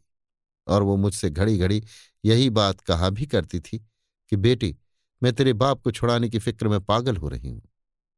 जब तक मैं उसके घर में बेटी कहलाकर रही, तब तक ना तो उसने कभी स्नान किया और न अपना शरीर ही देखने का कोई ऐसा मौका मुझे दिया, जिसमें मुझको शक होता कि ये मेरी माँ नहीं बल्कि दूसरी औरत है। और हाँ, मुझे भी वो असली सूरत में रहने नहीं देती थी। चेहरे में कुछ फ़र्क डालने के लिए उसने एक तेल बनाकर मुझे दे दिया था, जिसे दिन में एक या दो दफे में नित्य लगा लिया करती थी। इससे केवल मेरे रंग में फ़र्क पड़ गया था और कुछ नहीं। उसके यहाँ रहने वाले लोग मेरी खूब इज़्ज़त करते और जो कुछ मैं कहती, उसे तुरंत ही मान लेते। मगर मैं उस मकान के हाथे के बाहर जाने का इरादा नहीं कर सकती थी। कभी अगर ऐसा करती तो सभी लोग मना करते और रोकने को तैयार हो जाते। इसी तरह वहाँ रहते मुझे कई दिन बीत गए। एक दिन जब मनोरमा रथ पर सवार होकर कहीं बाहर गई थी, मैं समझती हूँ कि माया रानी से मिलने गई होगी। संध्या के समय जब थोड़ा सा दिन बाकी था, मैं धीरे धीरे बाग में टहल रही थी कि एकाएक किसी का फेंका हुआ पत्थर का छोटा सा टुकड़ा मेरे सामने आकर गिरा था। जब मैंने ताज्जुब से उसे देखा तो उसमें बंधे कागज़ के एक पुर्जे पर मेरी निगाह पड़ी। मैंने झट उठा लिया और पुर्जा खोलकर पढ़ा। उसमें यह लिखा हुआ था, अब मुझे निश्चय हो गया कि तू इंदिरा है। अब तुझे होशियार करे देता हूँ और कहे देता हूँ कि तू वास्तव में माया रानी की सखी मनोरमा के फंदे में फंसी हुई है। ये तेरी माँ बनकर तुझे फंसा लाई है और राजा गोपाल सिंह के दारोगा की इच्छानुसार अपना काम निकालने के बाद तुझे मार डालेगी। मुझे जो कुछ कहना था, कह दिया। अब जो तू उचित समझे कर। तुझे धर्म की शपथ है। इस पुर्जे को पढ़कर तुरंत फाड़ दे। मैंने उस पुर्जे को पढ़ने के बाद उसी समय टुकड़े टुकड़े करके वहीं फेंक दिया और घबरा कर चारों तरफ़ देखने अर्थात उस आदमी को ढूँढने लगी जिसने वो पत्थर का टुकड़ा फेंका था। मगर कुछ पता न लगा और न कोई मुझे दिखाई ही पड़ा। उस पुर्जे के पढ़ने से जो कुछ मेरी हालत हुई मैं बयान नहीं कर सकती। उस समय मैं मनोरमा के विषय में ज्यो ज्यो पिछली बातों पर ध्यान देने लगी त्यों त्यों मुझे निश्चय होता गया कि ये वास्तव में मनोरमा है, मेरी माँ नहीं। और अब अपने किए पर पछताने और अफसोस करने लगी कि क्यों उस खोह के बाहर पैर रखा और आफत में फंसी। उसी समय से मेरे रहन सहन का ढंग भी बदल गया और मैं दूसरी ही फ़िक्र में पड़ गई। सबसे ज़्यादा फ़िक्र मुझे उसी आदमी का पता लगाने की हुई, जिसने वो पुर्जा मेरी तरफ़ फेंका था। मैं उसी समय वहाँ से हटकर मकान में चली गई। इस ख्याल से कि जिस आदमी ने मेरी तरफ़ वो पुर्जा फेंका था और उसे फाड़ डालने के लिए कसम दी थी, वो ज़रूर मनोरमा से डरता होगा और ये जानने के लिए कि मैंने पुर्जा फाड़कर फेंक दिया या नहीं, उस जगह पर ज़रूर जाएगा जहाँ बाग में टहलते समय मुझे पुर्जा मिला था। जब मैं छत पर चढ़कर और छिपकर उस तरफ़ देखने लगी जहाँ मुझे वो पुर्जा मिला था तो एक आदमी को धीरे धीरे टहलकर उस तरफ़ जाते देखा। जब वो उस ठिकाने पर पहुँच गया, तब उसने इधर उधर देखा और सन्नाटा पाकर पुर्जे के उन टुकड़ों को चुन लिया, जो मैंने फेंके थे और उन्हें कमर में छिपाकर उसी तरह धीरे धीरे टहलता हुआ उस मकान की तरफ़ चला आया, जिसकी छत पर से मैं ये सब तमाशा देख रही थी। जब वो मकान के पास पहुँचा, तब मैंने उसे पहचान लिया। मनोरमा से बातचीत करते समय मैं कई दफे उसका नाम नानू सुन चुकी थी। इंदिरा अपना किस्सा यहाँ तक बयान कर चुकी थी कि कमलनी ने चौंक कर इंदिरा से पूछा, क्या नाम लिया? नानू? इंदिरा हाँ उसका नाम नानू था। कमलनी, वो तो इस लायक नहीं था कि तेरे साथ ऐसी नेकी करता और तुझे आने वाली आफत से होशियार कर देता। वो बड़ा ही शैतान और पाजी आदमी था। ताज्जुब नहीं कि किसी दूसरे ने तेरे पास वो पुर्जा फेंका और नानू ने देख लिया हो और उसके साथ दुश्मनी की नीयत से उन टुकड़ों को बटोरा हो। इंदिरा, बात काटकर, बेशक ऐसा ही था। इस बारे में भी मुझे धोखा हुआ, जिसके सबब से मेरी तकलीफ़ बढ़ गई, जैसा कि मैं आगे चलकर बयान करूँगी। कमालिनी, ठीक है, मैं उस कमबख्त नानू को खूब जानती हूँ। जब मैं माया रानी के यहाँ रहती थी, तब वो माया रानी और मनोरमा की नाक का बाल हो रहा था और उनकी खैर ख्वाही के पीछे प्राण दिए देता था। मगर अंत में नामालूम क्या सबब हुआ कि मनोरमा या नागर ही ने उसे फांसी देकर मार डाला। इसका सबब मुझे आज तक मालूम न हुआ और ना मालूम होने की आशा ही है, क्योंकि उन लोगों में से इसका सबब कोई भी न बतावेगा। मैं भी उसके हाथ से बहुत तकलीफ़ उठा चुकी हूँ, जिसका बदला तो मैं ले ना सकी, मगर उसकी लाश पर थूकने का मौका मुझे ज़रूर मिल गया, लक्ष्मी देवी की तरफ़ देख के। जब मैंने भूतनाथ के कागजात लेने के लिए मनोरमा के मकान पर जाकर नागर को धोखा दिया, तब मैंने अपनी कोठरी के बगल में इसी की लटकती हुई लाश पर थूका था। देखिए, चंद्रकांत संतति, सातवां भाग, सातवां बयान। उसी कोठरी में मैंने अफसोस के साथ बरदेबू को भी मुर्दा पाया था। उसके मरने का सबब भी मुझे न मालूम हुआ और न होगा। वास्तव में बरदेबू बड़ा ही नेक आदमी था और उसने मेरे साथ बड़ी नेकियाँ की थी। मुझे ये खबर उसी ने दी थी कि अब माया रानी तुम्हें मार डालने का बंदोबस्त कर रही है। वो उन दिनों खास बाग के मालियों का दारोगा था। इंदिरा, बेशक बरदेवू बड़ा नेक आदमी था। असल में वो पुर्जा उसी ने मेरी तरफ़ फेंका था और कम वक्त नानू ने देख लिया था। मगर मैं धोखा खा गई। मेरी समझ में आया कि वो पुर्जा नानू का फेंका हुआ है और उन टुकड़ों को इस ख्याल से उसने चुन लिया है कि कोई देखने ना पावे या किसी दुश्मन के हाथ में पड़कर मेरा कमलनी अच्छा फिर आगे क्या हुआ? सो कहो। इंदिरा, जब मैंने ये समझ लिया कि ये नेकी नानू ने ही मेरे साथ की है और वो टहलता हुआ मकान के पास आ गया तो मैं छत पर से उतरकर पुनः बाग में आई और टहलती हुई उसके पास पहुँची। मैं, नानू से, आपने मुझ पर बड़ी कृपा की है, जो मुझे आने वाली आफत से होशियार कर दिया। मैं अभी तक मनोरमा को अपनी माँ ही समझ रही थी। नानू, ठीक है, मगर तुम्हें मुझसे ज़्यादा बातचीत ना करना चाहिए। कहीं ऐसा ना हो कि लोगों को मुझ पर शक हो जाए। मैं, इस समय यहाँ कोई भी नहीं है। इसलिए मैं ये प्रार्थना करने आई हूँ कि जिस तरह आपने मुझ पर इतनी कृपा की है, उसी तरह मेरे निकल भागने में भी मदद देकर अनंत पुण्य के भागी हूँ। नानू अच्छा मैं इस काम में भी तुम्हारी मदद करूँगा। मगर तुम भागने में जल्दी ना करना, नहीं तो सब काम चौपट हो जाएगा। क्योंकि यहाँ के सभी आदमी तुम पर गहरी हिफाजत की निगाह रखते हैं और बरदेबू तो तुम्हारा पूरा दुश्मन है। उससे कभी बातचीत ना करना। वो बड़ा ही धोखेबाज अयार है। बरदेबू को जानती हो ना? मैं। हाँ मैं बरदेवू को जानती हूँ। नानू, बस तो तुम यहाँ से जल्दी चली जाओ। मैं फिर किसी समय किसी बहाने से तुम्हारे पास आऊँगा। तब बातें करूँगा।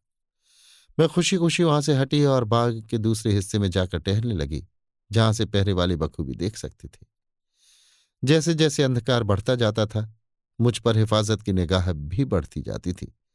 यहाँ तक कि आधी घड़ी रात जाने पर लौंडियों और खिदमतगारों ने मुझे मकान के अंदर जाने पर मजबूर किया और मैं भी लाचार होकर अपने कमरे में आ बिस्तर पर लेट गई।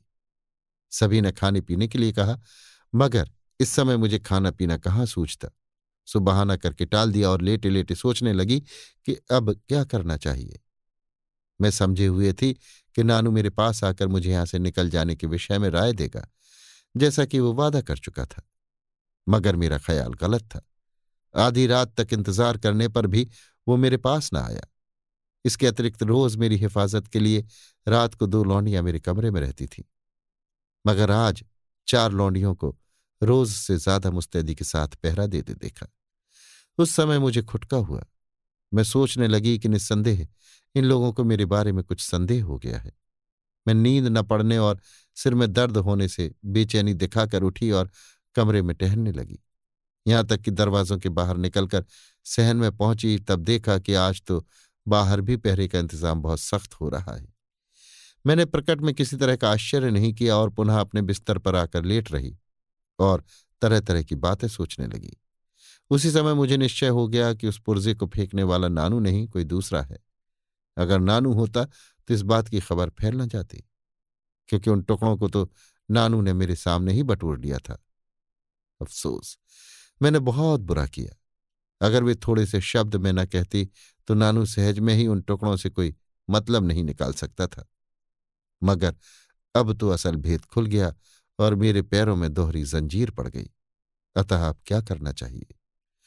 रात भर मुझे नींद न आई और सुबह को जैसे ही मैं बिछावन पर से उठी तो सुना कि मनोरमा आ गई है। कमरे के बाहर निकलकर सहन में गई, जहाँ मनोरमा एक कुर्सी पर बैठी नानू से बात कर रही थी। दो लौंडियाँ उसके पीछे खड़ी थी और उसके बगल में दो तीन खाली कुर्सियाँ भी पड़ी हुई थी। मनोरमा ने अपने पास एक कुर्सी खींचकर मुझे बड़े प्यार से उस पर बैठने के लिए कहा, और जब मैं बैठ गई तो बातें भी होने लगी।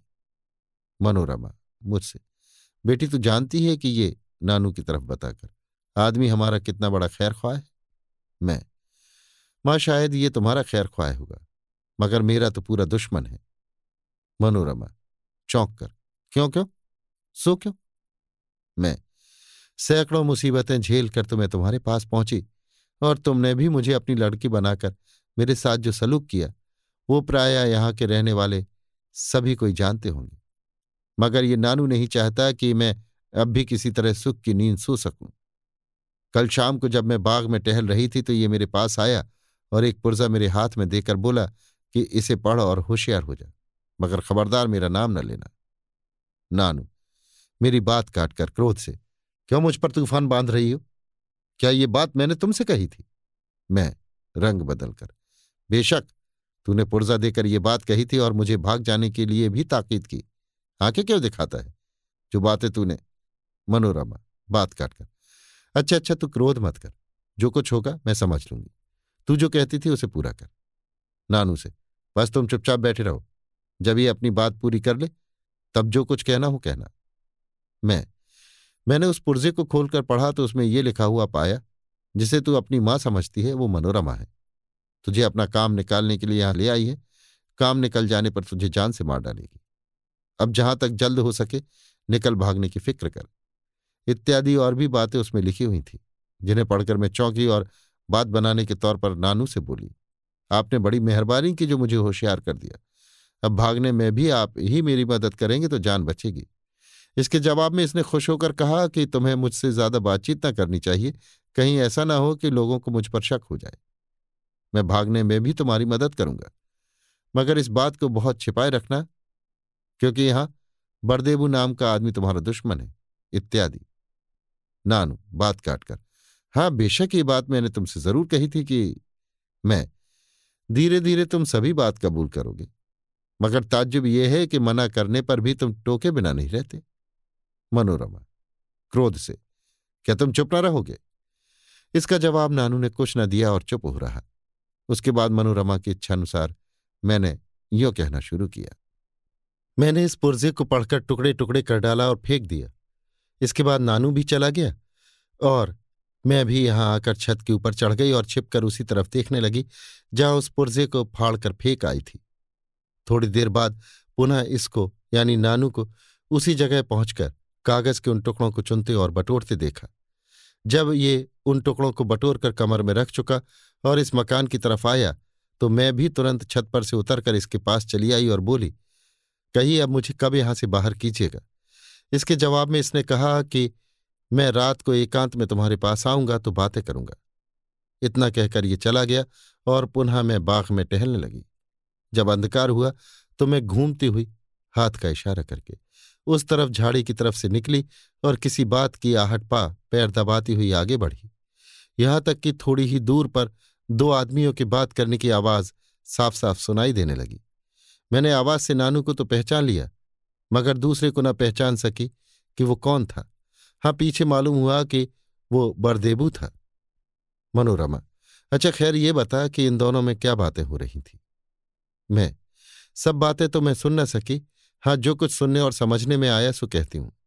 इस नानू ने दूसरे से कहा कि, नहीं नहीं, अब मैं अपना इरादा पक्का कर चुका हूँ और उस छोकरी को भी मेरी बातों पर पूरा विश्वास हो चुका है।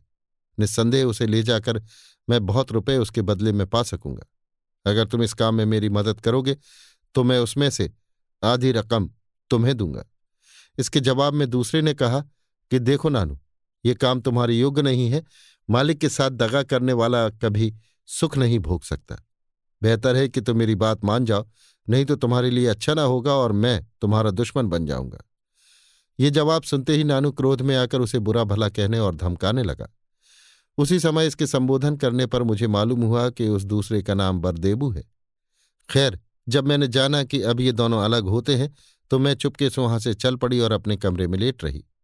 थोड़ी ही देर में ये मेरे पास पहुँचा और बोला, बस, अब जल्दी से उठ खड़ी हो और मेरे पीछे चली आओ, क्योंकि अब वो मौका आ गया है कि मैं तुम्हें इस आफत से बचाकर बाहर निकाल दूँ। इसके जवाब में मैंने कहा कि, बस, रहने दीजिए। आपकी कलई खुल गई मैं आपकी और बरदेबू की बातें छिपकर सुन चुकी हूँ। माँ को आने दीजिए तो मैं आपकी खबर लेती हूँ। इतना सुनते ही ये लाल पीला होकर बोला, कि खैर, देख लेना, मैं तेरी खबर लेता हूँ या तू मेरी खबर लेती है? बस ये कहकर चला गया और थोड़ी देर में मैंने अपने को सख्त पहरे में पाया। मनोरमा, ठीक है, अब मुझे असल बातों का पता लग गया। नानू, क्रोध के साथ, ऐसी तेज और धूर्त लड़की तो आज तक मैंने देखी ही नहीं। मेरे सामने ही मुझे झूठा और दोषी बना रही है और अपने सहायक बरदेबू को निर्दोष बनाना चाहती है। इतना कहकर इंदिरा कुछ देर के लिए रुक गई और थोड़ा सा जल पीने के बाद बोली, जो कुछ मैंने कहा था उस पर मनोरमा को विश्वास हो गया। इंद्रजीत सिंह, विश्वास होना ही चाहिए। इसमें कोई शक नहीं कि तूने जो कुछ मनोरमा से कहा, उसका एक एक अक्षर चालाकी और होशियारी से भरा हुआ था। कमला, निस्संदेह अच्छा तब क्या हुआ? इंदिरा नानू ने मुझे झूठा बनाने के लिए बहुत ज़ोर मारा, मगर कुछ कर न सका, क्योंकि मनोरमा के दिल पर मेरी बातों का पूरा असर पड़ चुका था। उस पुर्जे के टुकड़ों ने उसी को दोषी ठहराया, जो उसने बरदेबू को दोषी ठहराने के लिए चुन रखे थे, क्योंकि बरदेबू ने ये पुर्जा अक्षर बिगाड़कर ऐसे ढंग से लिखा था कि उसकी कलम का लिखा हुआ कोई कह नहीं सकता था। मनोरमा ने इशारे से मुझे हट जाने के लिए कहा और मैं उठकर कमरे के अंदर चली गई। थोड़ी देर के बाद जब मैं उसके बुलाने पर पुनः बाहर गई तो वहाँ मनोरमा को अकेले बैठे हुए पाया। उसके पास वाली कुर्सी पर बैठकर मैंने पूछा कि, माँ, नानू कहाँ गया? इसके जवाब में मनोरमा ने कहा कि, बेटी, नानू को मैंने कैद खाने में भेज दिया। ये लोग उस कमबख्त दारोगा के साथ ही और बड़े ही शैतान हैं, इसलिए किसी न किसी तरह इन लोगों को दोषी ठहराकर जहन्नुम को भेज देना ही उचित है। अब मैं उस दारोगा से बदला लेने की धुन में लगी हुई हूँ। इसी काम के लिए मैं बाहर गई थी और इस समय पुनः जाने के लिए तैयार हूँ। केवल तुझे देखने के लिए चली आई थी। तू बेफिक्र होकर यहाँ रह। आशा है कि कल शाम तक मैं अवश्य लौट आऊँगी। जब तक मैं उस कमबख्त से बदला न ले लूँ और तेरे बाप को कैद से छुड़ा न लूँ, तब तक एक घड़ी के लिए भी अपना समय नष्ट करना नहीं चाहती। बरदेवू को अच्छी तरह समझा जाऊँगी। वो तुझे किसी तरह की तकलीफ़ न होने देगा। इन बातों को सुनकर मैं बहुत खुश हुई और सोचने लगी कि एक कम वक्त यहाँ से जितना शीघ्र चली जाए, उत्तम है, क्योंकि मुझे हर तरह से निश्चय हो चुका था कि ये मेरी माँ नहीं है और यहाँ से एकाएक निकल जाना भी कठिन है। साथ ही इसके मेरा दिल कह रहा था कि मेरा बाप कैद नहीं हुआ। ये सब मनोरमा की बनावट है जो मेरे बाप का कैद होना बता रही है। मनोरमा चली गई, मगर उसने शायद ठीक मुझको ये न बताया कि नानू के साथ क्या सलूक किया या अब वो कहाँ है? फिर भी मनोरमा के चले जाने के बाद मैंने नानू को न देखा और न किसी लौंडी या नौकर ही ने उसके बारे में मुझसे कुछ कहा। अब की बार मनोरमा के चले जाने के बाद मुझ पर उतना सख्त पहरा नहीं रहा जितना नानू ने बढ़ा दिया था। मगर कोई आदमी मेरी तरफ़ से गाफिल भी न था। उसी दिन आधी रात के समय जब मैं कमरे में चारपाई पर पड़ी हुई नींद नहीं आने के कारण तरह तरह के मंसूबे बाँध रही थी यकाएक बरदेवू मेरे सामने आकर खड़ा हो गया और बोला, शाबाश, तूने बड़ी चालाकी से मुझे बचा लिया और ऐसी बात गढ़ी कि मनोरमा को नानू पर ही पूरा शक हो गया और मैं इस आफत से बच गया। नहीं तो नानू ने मुझे पूरी तरह फांस लिया था, क्योंकि वो पुर्जा तो मेरा ही लिखा हुआ था। मैं तुझसे बहुत खुश हूँ और तुझे इस योग्य समझता हूँ कि तेरी सहायता करूँ। मैं, आपको मेरी बातों का हाल क्यों कर मालूम हुआ? बरदेवू एक लौंडी की जबानी मालूम हुआ, जो उस समय मनोरमा के पास खड़ी थी। मैं, ठीक है, मुझे विश्वास है कि आप मेरी सहायता करेंगे और किसी तरह इस आफत से बाहर कर देंगे। मनोरमा के न रहने से अब मौका भी बहुत अच्छा है। बरदेबू बेशक मैं तुझे आफत से छुड़ाऊँगा, मगर आज ऐसा करने का मौका नहीं है। मनोरमा की मौजूदगी में ये काम अच्छी तरह हो जाएगा, और मुझ पर किसी तरह का शक भी ना होगा, क्योंकि जाते समय मनोरमा तुझे मेरी हिफाजत में छोड़ गई है। इस समय मैं केवल इसलिए आया हूँ कि तुझे हर तरह की बातें समझा बुझा कर यहाँ से निकल भागने की तरकीब बता दूँ और साथ ही इसके ये भी कह दूँ कि तेरी माँ दारोगा की बदौलत जमानिया में तिलिस्म के अंदर कैद है और इस बात की खबर गोपाल सिंह को नहीं है। मगर मैं उनसे मिलने की तरकीब तुझे अच्छी तरह बता दूँगा। बरदेबू घंटे भर तक मेरे पास बैठा रहा और उसने वहाँ की बहुत सी बातें मुझे समझाई और निकल भागने के लिए जो तरकीब सोची थी, वो भी कही, जिसका हाल आगे चलकर मालूम होगा। साथ ही इसके बरदेबू ने मुझे ये भी समझा दिया कि मनोरमा की उंगली में एक अंगूठी रहती है, जिसका नोकीला नगीना बहुत ही जहरीला है। किसी के बदन में कहीं भी रगड़ देने से बात की बात में उसका तेज जहर तमाम बदन में फैल जाता है और तब सिवाय मनोरमा की मदद के वो किसी तरह नहीं बच सकता। वो जहर की दवाइयों को, जिन्हें मनोरमा ही जानती है, घोड़े का पेट चीरकर और उसकी ताजी आतों में उनको रखकर तैयार करती है। इतना सुनते ही कमलिनी ने रोक कर कहा हाँ हाँ ये बात मुझे भी मालूम है। जब मैं भूतनाथ के कागजात लेने वहाँ गई थी तो उसी कोठरी में एक घोड़े की दुर्दशा भी देखी थी, जिसमें नानू और बरदेबू की लाश देखी। अच्छा तब क्या हुआ? इसके जवाब में इंदिरा ने फिर कहना शुरू किया बरदेबू मुझे समझा बुझाकर और बेहोशी की दवा की दो पुड़ियाँ देकर गया और उसी समय से मैं मनोरमा के आने का इंतज़ार करने लगी। दो दिन तक वो ना आई और इस बीच में पुनः दो दफे बरदेबू से बातचीत करने का मौका मिला। और सब बातें तो नहीं, मगर ये मैं इसी जगह कह देना उचित समझती हूँ कि बरदेबू ने वो दवा की पुड़ियाएँ मुझे क्यों दी थीं? उनमें से एक तो बेहोशी की दवा थी और दूसरी होश मिलाने की। मनोरमा के यहाँ एक ब्राह्मणी थी, जो उसकी रसोई बनाती थी और उस मकान में रहने तथा पहरा देने वाली ग्यारह लौंडियों को भी उसी रसोई में से खाना मिलता था। इसके अतिरिक्त एक ठकुरानी और थी, जो मांस बनाया करती थी। मनोरमा को मांस खाने का शौक था और प्रायः नित्य खाया करती थी। मांस ज़्यादा बना करता और जो बच जाता वो सब लौंडियों, नौकरों और मालियों को बांट दिया जाता था। कभी कभी मैं रसोई बनाने वाली मिसरानी या ठकुरानी के पास बैठकर उसके काम में सहायता कर दिया करती थी और वो बेहोशी की दवा बरदेबू ने इसलिए दी थी कि समय आने पर खाने की चीज़ों तथा मांस इत्यादि में जहाँ तक हो सके मिला दी जाए। आखिर मुझे अपने काम में सफलता प्राप्त हुई। अर्थात चौथे या पाँचवें दिन संध्या के समय मनोरमा आ पहुँची और मांस के बटुए में बेहोशी की दवा मिला देने का भी मुझे मौका मिल गया।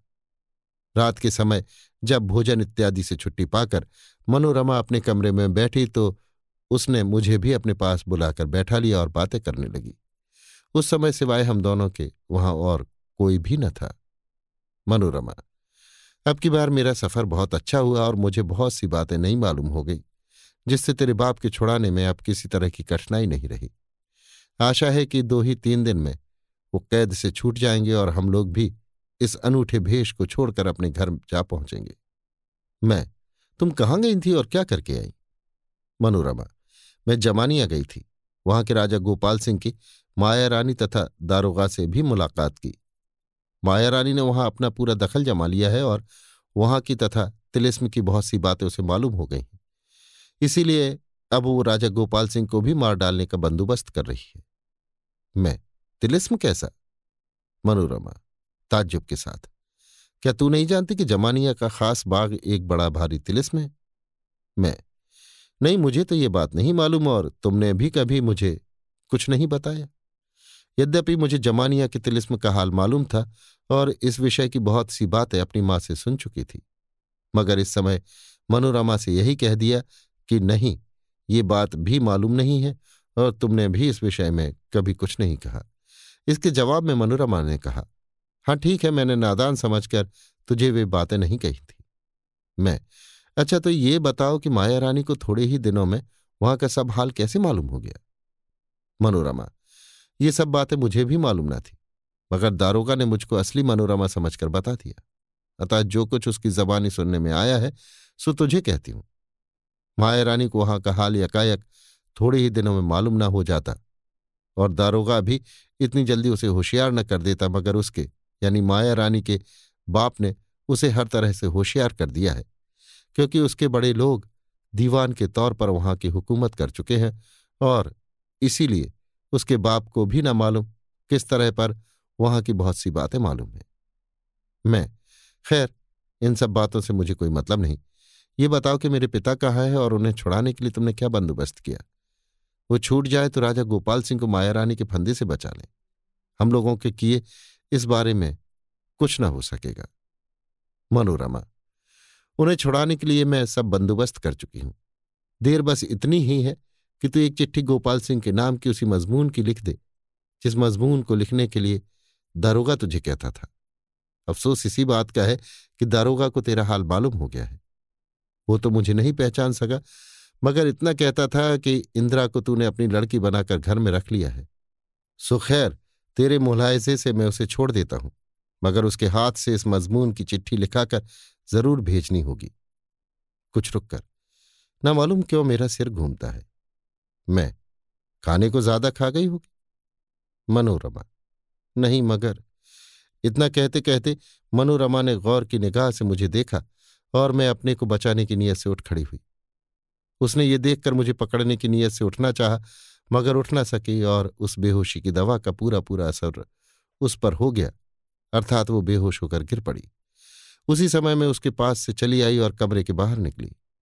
चारों तरफ़ देखने से मालूम हुआ कि सब लौंडी, नौकर, मिसरानी और माली वगैरह जहाँ तहां बेहोश पड़े हैं। किसी को तन बदन की सुध नहीं है। मैं एक जानी हुई जगह से मज़बूत रस्सी लेकर पुनः मनोरमा के पास पहुँची और उसी से खूब जकड़कर दूसरी पुड़िया सुंघाव से होश मिलाई। चैतन्य होने पर उसने हाथ में खंजर लिए, मुझे अपने सामने खड़े पाया। वो उसी का खंजर था जो मैंने ले लिया था। मनोरमा, है ये क्या? तूने मेरी ऐसी दुर्दशा क्यों कर रखी है? मैं, इसलिए कि तू वास्तव में मेरी माँ नहीं है और मुझे धोखा देकर यहाँ ले आई है। मनोरमा, ये तुझे किसने कहा? मैं, तेरी बातों और करतूतों ने। मनोरमा, नहीं नहीं, ये सब तेरा भ्रम है। मैं। अगर ये सब मेरा भ्रम है और तू वास्तव में मेरी माँ है तो बता, मेरे नाना ने अपने अंतिम समय में क्या क्या कहा था? मनोरमा, कुछ सोचकर, मेरे पास आ तो बताऊँ? मैं मैं तेरे पास भी आ सकती हूँ, मगर तू इतना समझ ले कि अब वो जहरीली अंगूठी तेरी उंगली में नहीं है। इतना सुनते ही वह चौंक पड़ी। इसके बाद और भी खूब बातें हुई, जिससे निश्चय हो गया कि मेरी ही करनी से वो बेहोश हुई थी और अब मैं उसके फेर में नहीं पड़ सकती। मैं उसे निस्संदेह जान से मार डालती, मगर बरदेबू ने ऐसा करने से मुझे मना कर दिया था। वो कह चुका था कि मैं तुझे इस कैद से तो छुड़ा देता हूँ, मगर मनोरमा की जान पर किसी तरह की आफत नहीं ला सकता, क्योंकि उसका नमक खा चुका हूँ। यही सबब था कि उस समय मैंने उसे केवल बातों की ही धमकी देकर छोड़ दिया। बची हुई बेहोशी की दवा ज़बरदस्ती उसे सुंघाकर बेहोश करने के बाद मैं कमरे के बाहर निकली और बाग में चली आई, जहाँ प्रतिज्ञानुसार बरदेबू खड़ा मेरी राह देख रहा था। उसने मेरे लिए एक खंजर और अयारी का बटुआ भी तैयार कर रखा था, जो मुझे देकर उसके अंदर की सब चीज़ों के बारे में अच्छी तरह समझा दिया और इसके बाद जिधर मालियों के रहने का मकान था, उधर ले गया। माली तो सब बेहोश थे ही, अतः कमंद के सहारे मुझे बाग की दीवार के बाहर कर दिया और फिर मुझे मालूम न हुआ कि बरदेबू ने क्या कार्रवाइयाँ की और उस पर तथा मनोरमा इत्यादि पर क्या बीती? मनोरमा के घर से बाहर निकलते ही मैं सीधे जमानिया की तरफ़ भागी, क्योंकि एक तो अपनी माँ को छुड़ाने की फ़िक्र लगी हुई थी, जिसके लिए बरदेबू ने कुछ रास्ता भी बता दिया था। मगर इसके अलावा मेरी किस्मत में भी यही लिखा था कि बनस्पत घर जाने के जमानिया को जाना पसंद करूँ और वहाँ अपनी माँ की तरह खुद भी फंस जाऊँ। अगर मैं घर जाकर अपने पिता से मिलती और ये सब हाल कहती तो दुश्मनों का सत्यानाश भी होता और मेरी माँ भी छूट जाती। मगर सो ना तो मुझको सूझा और ना हुआ। इस संबंध में उस समय मुझको घड़ी घड़ी इस बात का भी ख्याल होता था। मनोरमा मेरा पीछा ज़रूर करेगी। अगर मैं घर की तरफ़ जाऊँगी तो निस्संदेह गिरफ़्तार हो जाऊँगी। खैर मुख्तसिर यह है कि बरदेबू के बताए हुए रास्ते से ही मैं इस तिलिस्म के अंदर आ पहुँची। आप तो यहाँ की सब बात का भेद जान ही गए होंगे। इसलिए विस्तार के साथ कहने की कोई ज़रूरत नहीं।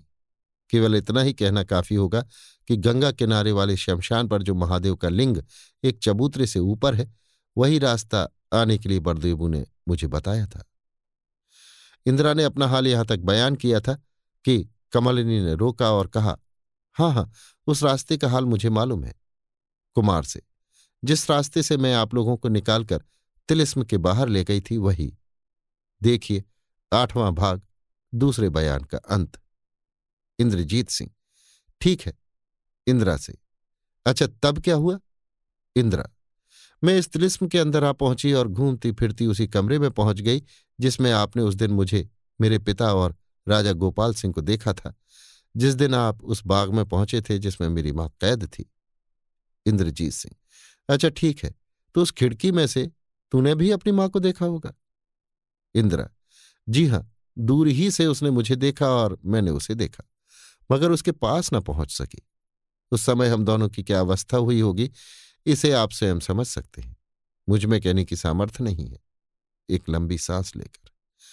कई दिनों तक व्यर्थ उद्योग करने पर जब मुझे ये निश्चय हो गया कि मैं किसी तरह उसके पास नहीं पहुँच सकती और न उसके छुड़ाने का कुछ बंदोबस्त ही कर सकती हूँ, तब मैंने चाहा कि अपने पिता को इन सब बातों की इत्तला दूँ। मगर अफसोस कि ये काम भी मेरे किए न हो सका। मैं किसी तरह इस तिलिस्म के बाहर ना जा सकी और मुद्दत तक यहाँ रहकर ग्रह दशा के दिन काटती रही। इंद्रजीत सिंह अच्छा ये बता कि राजा गोपाल सिंह वाली तिलिस्मी किताब तुझे क्यों कर मिली? इंदिरा, ये हाल भी आपसे कहती हूँ। इतना कहकर इंदिरा थोड़ी देर के लिए चुप हो गई और उसके बाद फिर अपना किस्सा शुरू करना ही चाहती थी कि कमरे का दरवाज़ा, जो कुछ घूमा हुआ था यकाएक ज़ोर से खुला और राजा गोपाल सिंह आते हुए दिखाई पड़े। अभी आप सुन रहे थे देवकी नंदन खत्री के लिखे उपन्यास, चंद्रकांता संतति के उन्नीसवें भाग के छठवें बयान को मेरी यानी समीर गोस्वामी की आवाज़ में। लीजिए सुनिए देवकी नंदन खत्री के लिखे उपन्यास, चंद्रकांता संतति के उन्नीसवें भाग के सातवें बयान को मेरी यानी समीर गोस्वामी की आवाज़ में। राजा गोपाल सिंह को देखते ही सब कोई उठ खड़े हुए और बारी बारी से सलाम की रस्म अदा की। इस समय भैरव सिंह ने लक्ष्मी देवी की आँखों से मिलती हुई राजा गोपाल सिंह की उस मोहब्बत, मेहरबानी और हमदर्दी की निगाह पर गौर किया, जिसे आज के थोड़े दिन पहले लक्ष्मी देवी बेताबी के साथ ढूंढती थी, या जिसके ना पाने से वो तथा उसकी बहनें तरह तरह का इल्ज़ाम गोपाल सिंह पर लगाने का ख्याल कर रही थीं। सभी की इच्छानुसार राजा गोपाल सिंह भी दोनों कुमारों के पास ही बैठ गए और सभी की कुशल मंगल पूछने के बाद कुमार से बोले, क्या आपको उस बड़े इजलास की फ़िक्र नहीं है जो चुनार में होने वाला है और जिसमें भूतनाथ के दिलचस्प मुकदमे का फैसला किया जाएगा, जिसमें उसका तथा और भी कई कैदियों के संबंध में एक से एक बढ़कर अनूठा हाल खुलेगा? साथ ही इसके मुझे ये भी संदेह होता है कि आप उनकी तरफ़ से भी कुछ बेफिक्र हो रहे हैं जिनके लिए इंद्रजीत सिंह, नहीं नहीं, मैं ना तो बेफिक्र हूँ और ना अपने काम में सुस्ती ही करना चाहता हूँ। गोपाल सिंह, क्या हम लोग नहीं जानते कि इधर के कई दिन आपने किस तरह व्यर्थ नष्ट किए हैं और इस समय भी किस बेफिक्री के साथ बैठे गप्पे उड़ा रहे हैं? इंद्रजीत सिंह, कुछ कहते कहते रुककर, जी नहीं, इस समय तो हम लोग इंदिरा का किस्सा सुन रहे थे। गोपाल सिंह, इंदिरा कहीं भागी नहीं जाती थी? यहाँ नहीं तो चुनार में हर तरह से बेफिक्र होकर आप इसका किस्सा सुन सकते थे, जहाँ और भी कई अनूठे किस्से आप सुनेंगे। खैर, बताइए कि आप इंदिरा का किस्सा सुन चुके या नहीं? इंद्रजीत सिंह। हाँ और सब किस्सा तो सुन चुका, केवल इतना सुनना बाकी है कि आपकी वो तिलिस्मी किताब क्यों कर इसके हाथ लगी और ये उस पुतली की सूरत में क्यों वहाँ रहा करती थी? गोपाल सिंह। इतना किस्सा आप तिलिस्मी कार्रवाई से छुट्टी पाकर सुन लीजिएगा। और अगर इस पर आपका ऐसा ही जी लगा हुआ है तो मैं मुख्तसिर में आपको समझाए देता हूँ, क्योंकि मैं ये सब हाल इंदिरा से सुन चुका हूँ। सच्चाई यह है कि मेरे यहाँ दो अय्यार हरनाम सिंह और बिहारी सिंह रहते थे। वे रुपए की लालच में पड़कर कमबख्त माया रानी से मिल गए थे और मुझे कैद खाने में पहुँचाने के बाद वे लोग उसी की इच्छानुसार काम करते थे। मगर बुरी राह चलने वालों को या बुरों का संग करने वालों को जो कुछ फल मिला है, वही उन्हें भी मिला। अर्थात एक दिन माया रानी ने धोखा देकर उन्हें खास बाग के एक गुप्त कुएँ में ढकेल दिया। देखिए चंद्रकांता संतति आठवां भाग, पांचवां बयान।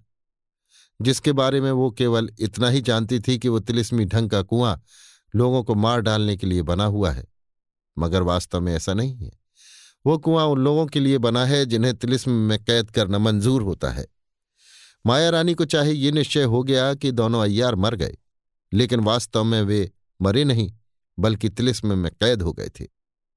इस बात को माया रानी बहुत दिनों तक छिपाए रही, लेकिन आखिर एक दिन उसने अपनी लौंडी लीला से कह दिया और लीला से ये बात हरनाम सिंह की लड़की ने सुन ली। जब आपने मुझे कैद से छुड़ाया और मैं खुल्लम खुल्ला, पुनः जमानिया का राजा बना, तब हरनाम सिंह की लड़की फरियाद करने के लिए मेरे पास पहुँची और मुझसे वो हाल कहा।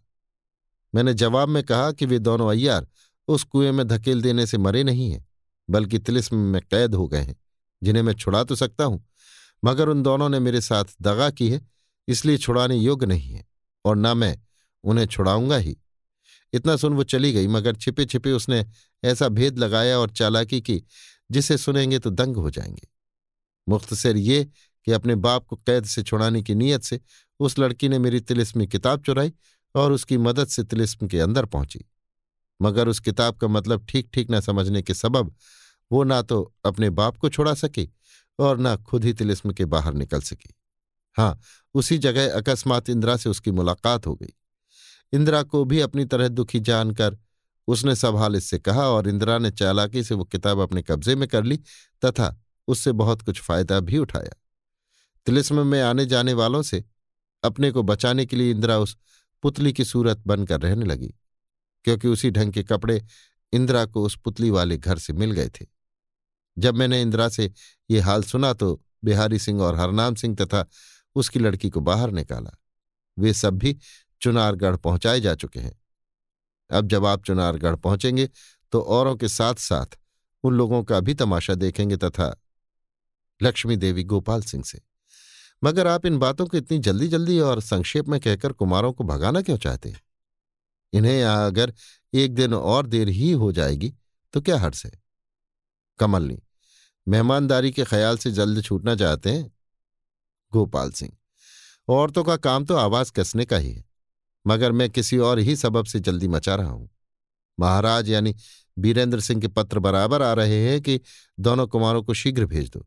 इसके अतिरिक्त वहाँ कैदियों का जमाव हो रहा है और नित्य एक नया रंग खिलता है। वहाँ जितनी आफतें थी वो सब जाती रहीं। लक्ष्मी देवी, बात काटकर तो कुमार को और हम लोगों को आप तिलिस्म के बाहर क्यों नहीं ले चलते? वहाँ से कुमार बहुत जल्दी चुनार पहुँच सकते हैं। गोपाल सिंह, कुमार से, आप इस समय मेरे साथ तिलिस्म के बाहर जा सकते हैं, मगर ऐसा होना न चाहिए। आप लोगों के हाथ से जो कुछ तिलिस्म टूटने वाला है, उसे तोड़कर फिर इस तिलिस्म के अंदर ही अंदर से चुनार पहुँचना उचित होगा। जब आपकी शादी हो जाएगी, तब मैं आपको यहाँ लाकर अच्छी तरह इस तिलिस्म की सैर कराऊँगा। इस समय मैं किशोरी कामनी इंदिरा वगैरह की तरफ़ बताकर इन सभी को लेकर खास बाग में जाता हूँ, क्योंकि अब वहाँ सब तरह से शांति हो चुकी है और किसी तरह का अंदेशा नहीं। वहाँ आठ दस दिन रहकर फिर सभी को साथ ले मैं चुनार चला जाऊँगा और तब उसी जगह आपसे हम लोगों की मुलाकात होगी। इंद्रजीत सिंह, जो कुछ आप कहते हैं वही होगा। मगर यहाँ की अद्भुत बातें देखकर मेरे दिल में कई तरह का खुटका बना है। गोपाल सिंह, वो सब चुनार में निकल जाएगा। यहाँ मैं आपको कुछ न बताऊँगा। देखिए, अब रात बीतना चाहती है। सवेरा होने के पहले ही आपको अपने काम में हाथ लगा देना चाहिए। लक्ष्मी देवी हंसकर, आप क्या आए? मानो भूचाल आ गया। अच्छी जल्दी मचाई। बात तक नहीं करने देते। कुमार से जरा इन्हें अच्छी तरह जाँच तो लीजिए। कहीं कोई अय्यार रूप बदल कर ना आया हो? गोपाल सिंह, इंद्रजीत सिंह के कान में कुछ कहकर, बस, अब आप विलंब न कीजिए। इंद्रजीत सिंह उठकर अच्छा तो फिर मैं प्रणाम करता हूँ और भैरव सिंह को भी आपके ही सुपुर्द किए जाता हूँ।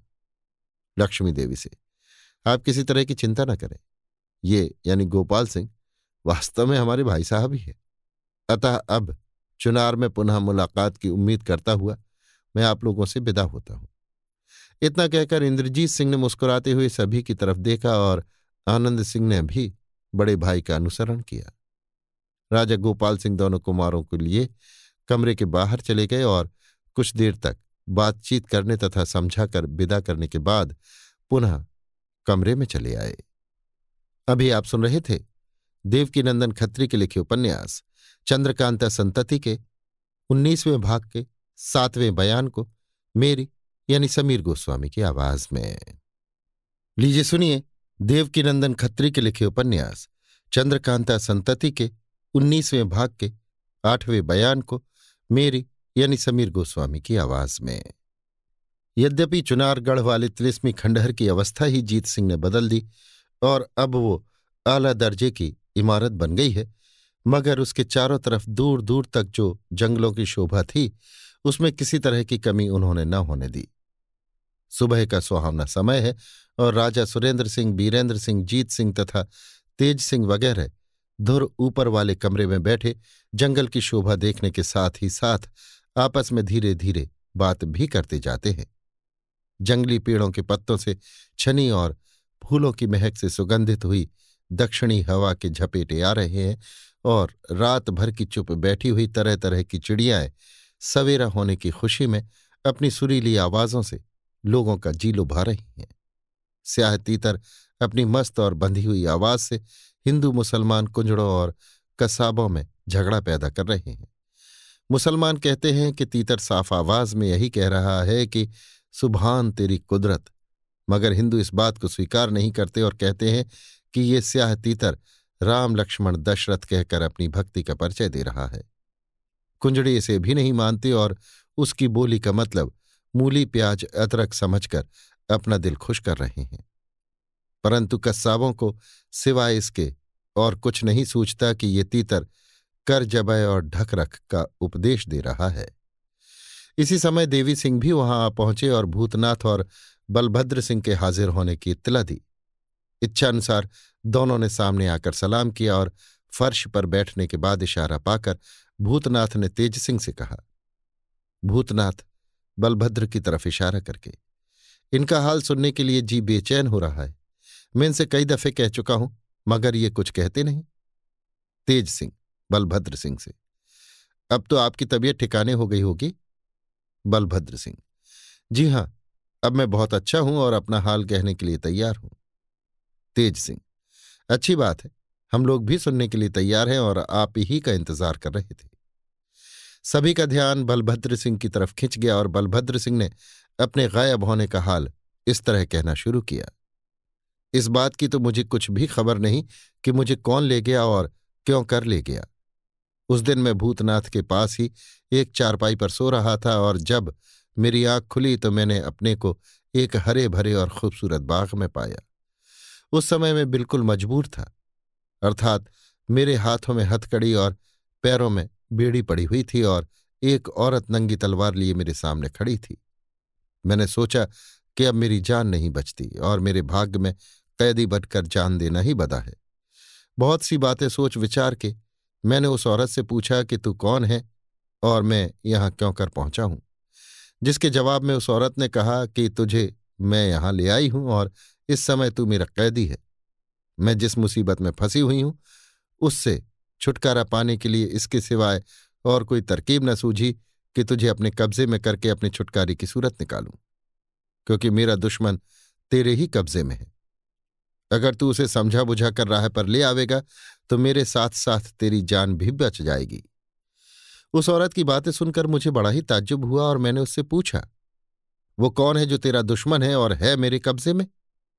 औरत, तेरी बेटी कमलनी मेरे साथ दुश्मनी कर रही है। मैं? क्यों? औरत। उसकी खुशी? मैंने तो उसका कुछ नुकसान नहीं किया। मैं? आखिर दुश्मनी का कोई सबब भी तो होगा।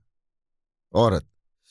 अगर कोई सबब है तो केवल इतना ही कि वो भूतनाथ का पक्ष करती है और मुझे भूतनाथ का दुश्मन समझती है। मगर मैं कसम खाकर कहती हूँ कि मुझे भूतनाथ से जरा भी रंज नहीं है, बल्कि मैं भूतनाथ को अपना मददगार और भाई समझती हूँ और मुझे भूतनाथ से किसी तरह का रंज होता तो मैं तुझे गिरफ़्तार करके न लाती, बल्कि भूतनाथ ही को ले आती। क्योंकि जिस तरह मैं तुझे उठा लाई हूँ, उसी तरह भूतनाथ को भी उठा ला सकती थी। खैर, अब मैं चाहती हूँ कि तू एक चिट्ठी कमलनी के नाम की लिख दे, कि वो मेरे साथ दुश्मनी का बर्ताव न करे। अगर तू अपनी कसम दे के ये बात कमलनी को लिख देगा तो वो ज़रूर मान जाएगी। मैंने कई तरह से उलट फेर के, कई तरह की बातें उस औरत से पूछी। मगर साफ़ साफ़ न मालूम हुआ कि कमलिनी उसके साथ दुश्मनी क्यों करती है। इसके अतिरिक्त, मुझे इस बात का भी निश्चय हो गया कि जब तक मैं कमलिनी के नाम की चिट्ठी न लिख दूँगा, तब तक मेरी जान को छुट्टी न मिलेगी। चिट्ठी लिखने से इनकार करने के कारण कई दिनों तक मैं उसका कैदी बना रहा। आखिर लाचार हो, मैंने उसकी इच्छानुसार पत्र लिख दिया। तब उसने बेहोशी की दवा सुंघाकर मुझे बेहोश किया और उसके बाद जब मेरी आँख खुली तो मैंने अपने को आपके सामने पाया। भूतनाथ, आपको यह नहीं मालूम हुआ कि उस औरत का नाम क्या था? बलभद्र सिंह। मैंने कई दफे नाम पूछा मगर उसने न बताया। मालूम होता है कि बलभद्र सिंह ने अपना जो कुछ बयान किया, उस पर हमारे राजा साहब या अयारों को विश्वास न हुआ। मगर उसकी खातिर से तेज सिंह ने कह दिया कि ठीक है, ऐसा ही होगा। बलभद्र सिंह और भूतनाथ को राजा साहब विदा किया ही चाहते थे कि उसी समय इंद्रदेव के आने की इत्तला मिली। आज्ञानुसार इंद्रदेव हाजिर हुए और सभी को सलाम करने के बाद इशारा पाकर तेज सिंह की बगल में बैठ गए। इंद्रदेव के आने से हमारे राजा साहब और अय्यारों को खुशी हुई और इसीलिए पन्नालाल, रामनारायण और पंडित बद्रीनाथ वगैरह, हमारे बाकी के अय्यार लोग भी, जो इस समय यहाँ हाजिर और इस इमारत के बाहरी तरफ़ टिके हुए थे, इंद्रदेव के साथ ही साथ राजा साहब के पास आ पहुँचे। क्योंकि इंद्रदेव बलभद्र सिंह और भूतनाथ का अनूठा हाल जानने के लिए सभी बेचैन हो रहे थे और खास करके भूतनाथ के मुकदमे से तो सभी को दिलचस्पी थी। इसके अतिरिक्त इंद्रदेव अपने साथ दो कैदी अर्थात नकली बलभद्र सिंह और नागर को भी लाए थे और बोले थे कि काशीराज के भेजे हुए और भी कई कैदी थोड़ी देर में हाजिर होना चाहते हैं, जिस कारण हमारे अय्यारों की दिलचस्पी और भी बढ़ रही थी। सुरेंद्र सिंह तुम्हारे आने से हम लोगों को बड़ी प्रसन्नता हुई। इंद्रजीत और गोपाल सिंह तुम्हारी बड़ी प्रशंसा करते हैं और वास्तव में तुमने जो कुछ किया है, वो प्रशंसा के योग्य भी है। इंद्रदेव, हाथ जोड़कर, मैं तो किसी योग्य भी नहीं हूँ और न कोई काम ही मेरे हाथ से ऐसा निकला जिससे महाराज के गुलाम के बराबर भी अपने को समझने की प्रतिष्ठा प्राप्त कर सकूँ। हाँ, दुर्देव ने जो कुछ मेरे साथ बर्ताव किया उसके सबब से मुझे अभागे को जो कष्ट भोगने पड़े, उन्हें सुनकर दयालु महाराज को मुझ पर दया अवश्य आई होगी। सुरेंद्र सिंह, हम लोग ईश्वर को धन्यवाद देते हैं, जिसकी कृपा से एक विचित्र और अनूठी घटना के साथ तुम्हारी स्त्री और लड़की का पता लग गया और तुमने उन दोनों को जीती जागती देखा। इंद्रदेव, ये सब कुछ आपके और कुमारों के चरणों की बदौलत हुआ। वास्तव में तो मैं भाड़े की ज़िंदगी बिताता हुआ दुनिया से विरक्त ही हो चुका था। अब भी वे दोनों आप लोगों के चरणों की धूल आँखों में लगा लेंगी, तभी मेरी प्रसन्नता का कारण होंगी। आशा है कि आज ही या कल तक राजा गोपाल सिंह भी उन दोनों तथा किशोरी, कामनी, लक्ष्मी देवी, कमलनी, लाडली और कमला इत्यादि को लेकर यहाँ आवें और महाराज के चरणों का दर्शन करेंगे। सुरेंद्र सिंह, आश्चर्य और प्रसन्नता के साथ हाँ क्या गोपाल ने तुम्हें कुछ लिखा है? इंद्रदेव, जी हाँ उन्होंने मुझे लिखा है कि मैं शीघ्र ही उन सभी को लेकर महाराज की सेवा में उपस्थित होना चाहता हूँ। तुम भी अपने दोनों कैदी, नकली बलभद्र सिंह और नागर को लेकर काशीराज से मिलते हुए चुनार जाओ और काशीराज ने हम पर कृपा करके हमारे जिन दुश्मनों को कैद कर रखा है, अर्थात बेगम, जमालू और नौरतन वगैरह को भी अपने साथ लेते जाओ। अतः इस समय उन्हीं के लिखे अनुसार मैं सेवा में उपस्थित हुआ हूँ। सुरेंद्र सिंह, उत्कंठा के साथ। तो क्या तुम उन लोगों को भी अपने साथ लेते आए हो? इंद्रदेव, जी हाँ, और उन सभी को बाहर सरकारी सिपाहियों की सुपुर्दगी में छोड़ आया हूँ। बेगम वगैरह का हाल तो काशीराज ने महाराज को लिखा होगा। सुरेंद्र सिंह हाँ काशीराज ने गोपाल सिंह को यह लिखा था कि तुम्हारे अय्यार भूतनाथ के निशान देने के मुताबिक बलभद्र सिंह के दुश्मन गिरफ़्तार कर लिए गए हैं और मनोरमा का मकान भी जब्त कर लिया गया है। गोपाल सिंह ने यह समाचार मुझको लिखा था। इंद्रदेव, ठीक है तो अब उन कैदियों के लिए भी उचित प्रबंध करा देना चाहिए, जिन्हें मैं अपने साथ लाया हूँ। सुरेंद्र सिंह, उसका प्रबंध बद्रीनाथ कर चुके होंगे, क्योंकि कैदियों का इंतज़ाम उन्हीं के सुपुर्द है। बद्रीनाथ, इंद्रदेव से, उनके लिए आप तरद्दुद न करें। क्योंकि वे लोग अपने उचित स्थान पर पहुँचा दिए गए। पन्नालाल, सुरेंद्र सिंह से भूतनाथ और बलभद्र सिंह की तरफ़ बताकर, मगर इन दोनों महाशयों में से जिनकी खातिरदारी मेरे सुपुर्द की गई, ये बलभद्र सिंह जी कहते हैं कि मैं महाराज का अन्न ना खाऊँगा, बल्कि अपने आराम की कोई चीज़ भी यहाँ से न लूँगा, क्योंकि अब ये बात मालूम हो चुकी है कि राजा गोपाल सिंह महाराज के पोते हैं और सुरेंद्र सिंह। ठीक है ठीक है, वास्तव में ऐसा ही होना चाहिए। बलभद्र सिंह से। मगर आप बहुत ही मुसीबत और कैद से छूटकर आए हैं, इसलिए आपके पास रुपए पैसे की ज़रूर कमी होगी। फिर आप क्यों कर अपने लिए हर तरह का सामान जुटा सकेंगे? बलभद्र सिंह, मैं भी इसी फ़िक्र में डूबा हुआ था, मगर ईश्वर ने बड़ी कृपा की, जो मेरे प्यारे मित्र इंद्रदेव को यहाँ भेज दिया। अब मुझे किसी तरह की तकलीफ़ ना होगी। जो कुछ ज़रूरत पड़ेगी मैं इनसे ले लूँगा। फिर इसके बाद मुझे ये भी आशा है कि दुष्टों का मुकदमा हो जाने पर बेगम के कब्जे से निकली हुई मेरी दौलत भी मुझे मिल जाएगी। इंद्रदेव, हाथ जोड़कर महाराज सुरेंद्र सिंह से। मेरे मित्र बलभद्र सिंह जो कुछ कह रहे हैं ठीक है और आशा है कि महाराज भी इस बात को स्वीकार कर लेंगे। सुरेंद्र सिंह पन्नालाल से, खैर ऐसा ही किया जाए। इंद्रदेव का डेरा बलभद्र सिंह के साथ ही करा दो, जिसमें ये दोनों मित्र प्रसन्नता से आपस में बातें करते रहे। इंद्रदेव हाथ जोड़कर। मैं भी यही अर्ज़ किया चाहता था। आज न मालूम किस तरह, कितने दिनों के बाद मुझे ईश्वर ने मित्र दर्शन का सुख दिया है। सो भी ऐसे मित्र का दर्शन, जिसके मिलने की आशा कर ही नहीं सकते थे, और इसके लिए हम लोग भूतनाथ के बड़े ही कृतज्ञ हैं। भूतनाथ, ये सब महाराज के चरणों का प्रताप है, जिनके सदैव दर्शन के लोभ से। महाराज का कुछ न बिगाड़ने पर भी मैं अपने को दोषी बनाए और भगवती की कृपा पर भरोसा किए बैठा हुआ हूँ।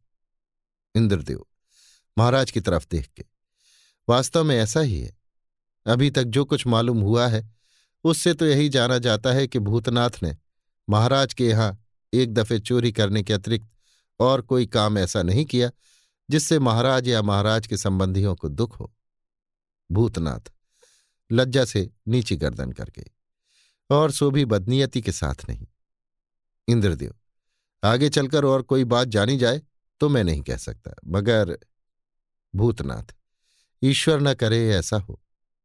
बीरेंद्र सिंह, भूतनाथ ने अगर हम लोगों का कोई कसूर किया भी हो तो अब हम लोग उस पर ध्यान नहीं दे सकते, क्योंकि रोहतासगढ़ के तहखाने में मैं भूतनाथ का कसूर माफ़ कर चुका हूँ। भूतनाथ, ईश्वर आपका सहायक रहे। इंद्रदेव लेकिन अगर भूतनाथ ने किसी ऐसे के साथ बुरा बर्ताव किया हो, जिससे आज के पहले महाराज का कोई संबंध न था तो उस पर भी महाराज को विशेष ध्यान न देना चाहिए। तेज सिंह, जी हाँ, मगर इसमें कोई शक नहीं कि भूतनाथ की रहस्यमय जीवनी अनेक अद्भुत, अनूठी और दुखद घटनाओं से भरी हुई है। मैं समझता हूँ कि भूतनाथ ने लोगों के दिलों पर अपना भयानक प्रभाव तो पैदा किया, परंतु अपने कामों की बदौलत अपने को सुखी न बना सका। उल्टा इसने जमाने को दिखा दिया कि प्रतिष्ठा और सभ्यता का पल्ला छोड़कर केवल लक्ष्मी का कृपा पात्र बनने के लिए उद्योग और उत्साह दिखाने वाले का परिणाम कैसा होता है? इंद्रदेव, निस्संदेह ऐसा ही है। अगर भूतनाथ उसके साथ ही साथ प्रतिष्ठा का पल्ला भी मजबूती के साथ पकड़े होता और इस बात पर ध्यान रखता कि जो कुछ करे, वो इसकी प्रतिष्ठा के विरुद्ध न होने पावे तो आज दुनिया में भूतनाथ तीसरे दर्जे का अय्यार कहा जाता जीत सिंह, मुस्कुराकर। मगर सुना जाता है कि अब भूतनाथ इज़्ज़त और हुरमत की मीनार पर चढ़कर दुनिया की सैर किया चाहता है और ये बात देवताओं को भी वश कर लेने वाले मनुष्य की सामर्थ्य से बाहर नहीं। इंद्रदेव, अगर सिफारिश न समझी जाए तो मैं ये कहने का हौसला कर सकता हूँ कि दुनिया में इज़्ज़त और हुरमत उसी को मिल सकती है जो इज़्ज़त और हुरमत का उचित बर्ताव करता हुआ किसी बड़ी इज़्ज़त और हुरमत वाले का कृपा पात्र बने। देवी सिंह, भूतनाथ का ख्याल भी आजकल इन्हीं बातों पर है। मैंने बहुत दिनों तक छिपे छिपे भूतनाथ का पीछा करके जान लिया है कि भूतनाथ को होशियारी, चालाकी और अय्यारी की विद्या के साथ ही साथ दौलत की भी कमी नहीं है। अगर ये चाहे तो बेफिक्री के साथ अमीराना ढंग पर अपनी ज़िंदगी बिता सकता है। मगर भूतनाथ इसे पसंद नहीं करता और खूब समझता है कि वो सच्चा सुख जो प्रतिष्ठा, सभ्यता और सज्जनता के साथ सज्जन और मित्र मंडली में बैठकर हंसने बोलने से प्राप्त होता है। और ही कोई वस्तु है और उसके बिना मनुष्य का जीवन वृथा है। बलभद्र सिंह, बेशक यही सबब है कि आजकल भूतनाथ अपना समय ऐसे ही कामों और विचारों में बिता रहा है और चाहता है कि आईने में अपना चेहरा बेदाग उसी तरह देख सके, जिस तरह हीरा निर्मल जल में। मगर इसके लिए भूतनाथ को अपने पुराने मालिक से भी मदद लेनी चाहिए। इंद्रदेव, कुछ चौंक कर हाँ मैं ये निवेदन करना तो भूल ही गया कि आज ही कल में यहाँ रणधीर सिंह भी आने वाले हैं। अस्तु, उनके लिए महाराज को प्रबंध कर देना चाहिए। ये एक ऐसी बात थी जिसने भूतनाथ को चौंका दिया और वो थोड़ी देर के लिए किसी गंभीर चिंता में निमग्न हो गया। मगर उद्योग करके उसने शीघ्र ही अपने दिल को संभाला और कहा क्योंकि वे महाराज के मेहमान बनकर इस मकान में रहना कदाचित स्वीकार न करेंगे। जीत सिंह, ठीक है तो उनके लिए दूसरा प्रबंध किया जाएगा। इंद्रदेव, उनका आदमी उनके लिए खेमा वगैरह सामान लेकर आता ही होगा। जीत सिंह, इंद्रदेव से, हमारे पास कोई इत्तला तो नहीं आई? इंद्रदेव, जी ये काम भी मेरे ही सुपुर्द किया गया था। जीत सिंह तो क्या तुम्हारे पास उनका कोई आदमी या पत्र आया था? इंद्रदेव। जी नहीं, वे स्वयं राजा गोपाल सिंह के पास ये सुनकर गए थे कि माधवी उन्हीं के यहाँ कैद है, क्योंकि उन्होंने अपने हाथ से माधवी को मार डालने का प्रण किया था।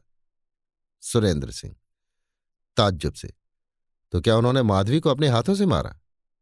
इंद्रदेव, जी नहीं, अपने खानदान की एक लड़की को मारकर हाथ रंगने की बनस्पत उन्होंने प्रतिज्ञा भंग करना उत्तम समझा।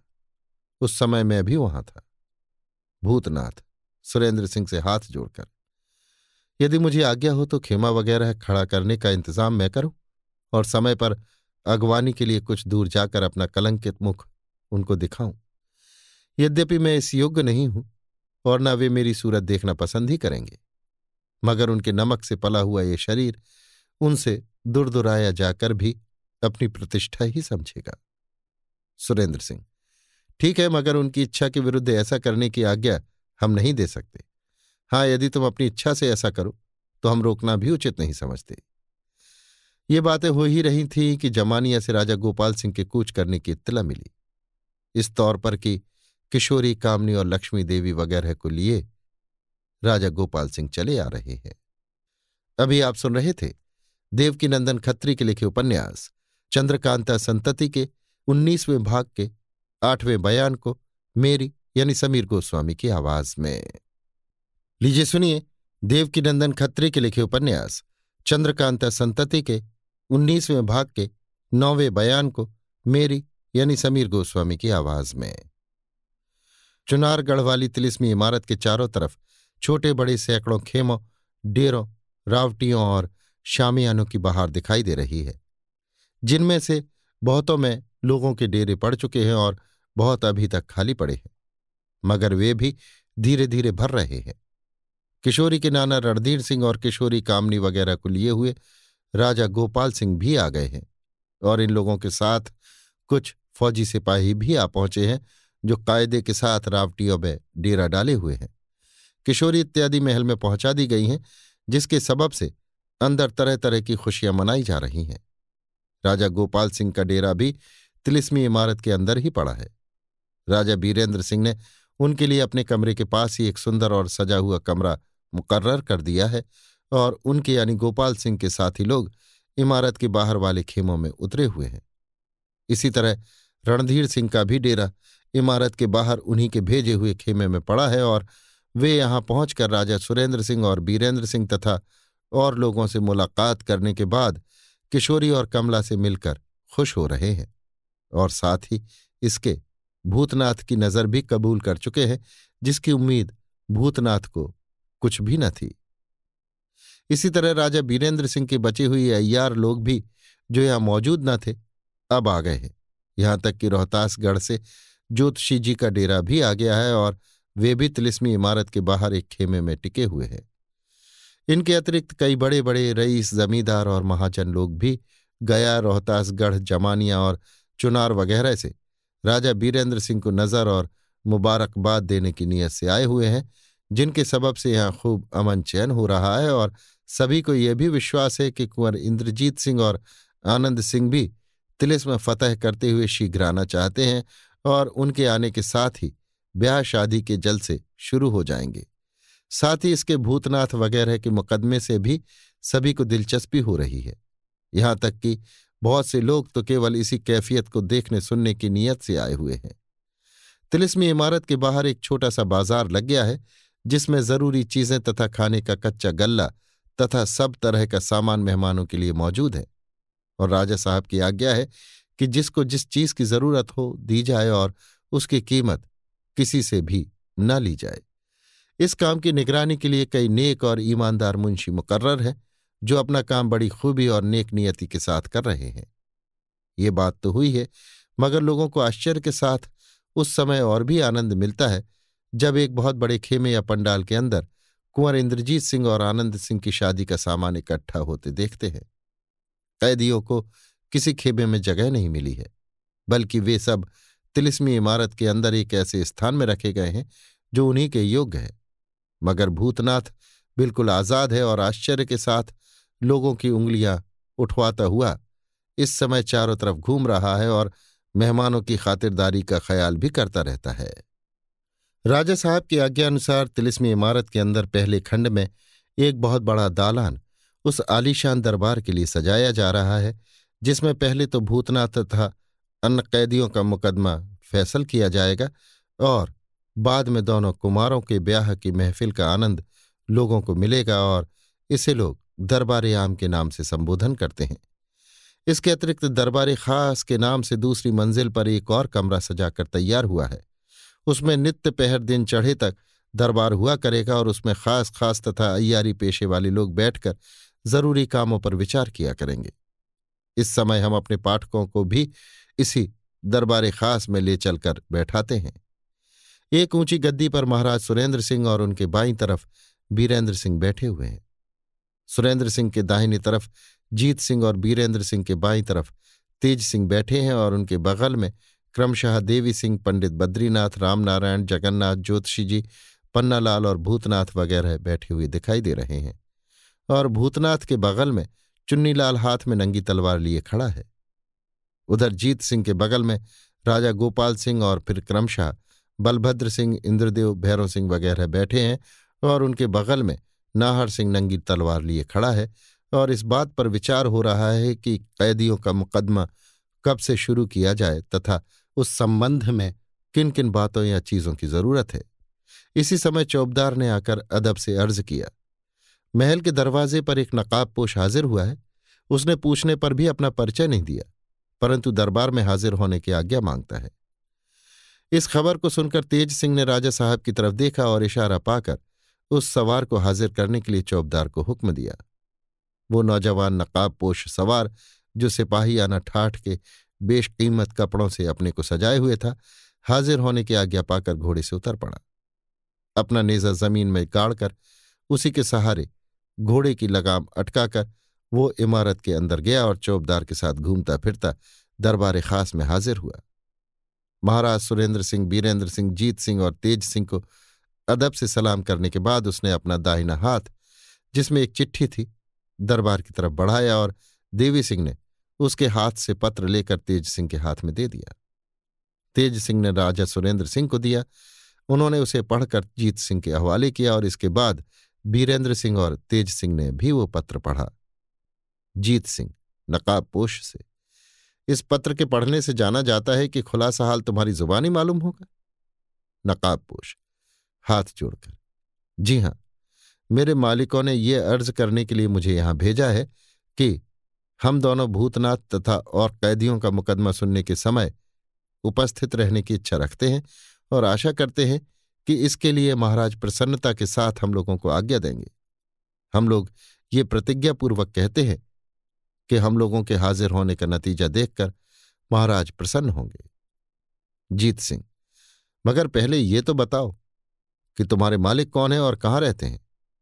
नकाबपोश इसके लिए आप क्षमा करें, क्योंकि हमारे मालिक लोग अभी अपने को प्रकट नहीं करना चाहते और इसलिए जब यहाँ उपस्थित होंगे तो अपने चेहरे पर नकाब डाले होंगे। हाँ मुकदमा खत्म हो जाने के बाद वे अपने को प्रसन्नता के साथ प्रकट कर देंगे। आप देखेंगे कि उनकी मौजूदगी में मुकदमा सुनने के समय कैसे कैसे गुल खिलते हैं। हमें आशा है कि इससे महाराज भी बहुत प्रसन्न होंगे। जीत सिंह। कदाचित तुम्हारा कहना ठीक हो, मगर ऐसे मुकदमों में, जिन्हें घरेलू मुकदमे भी कह सकते हैं, अपरिचित लोगों को शरीक होने और बोलने की आज्ञा महाराज कैसे दे सकते हैं?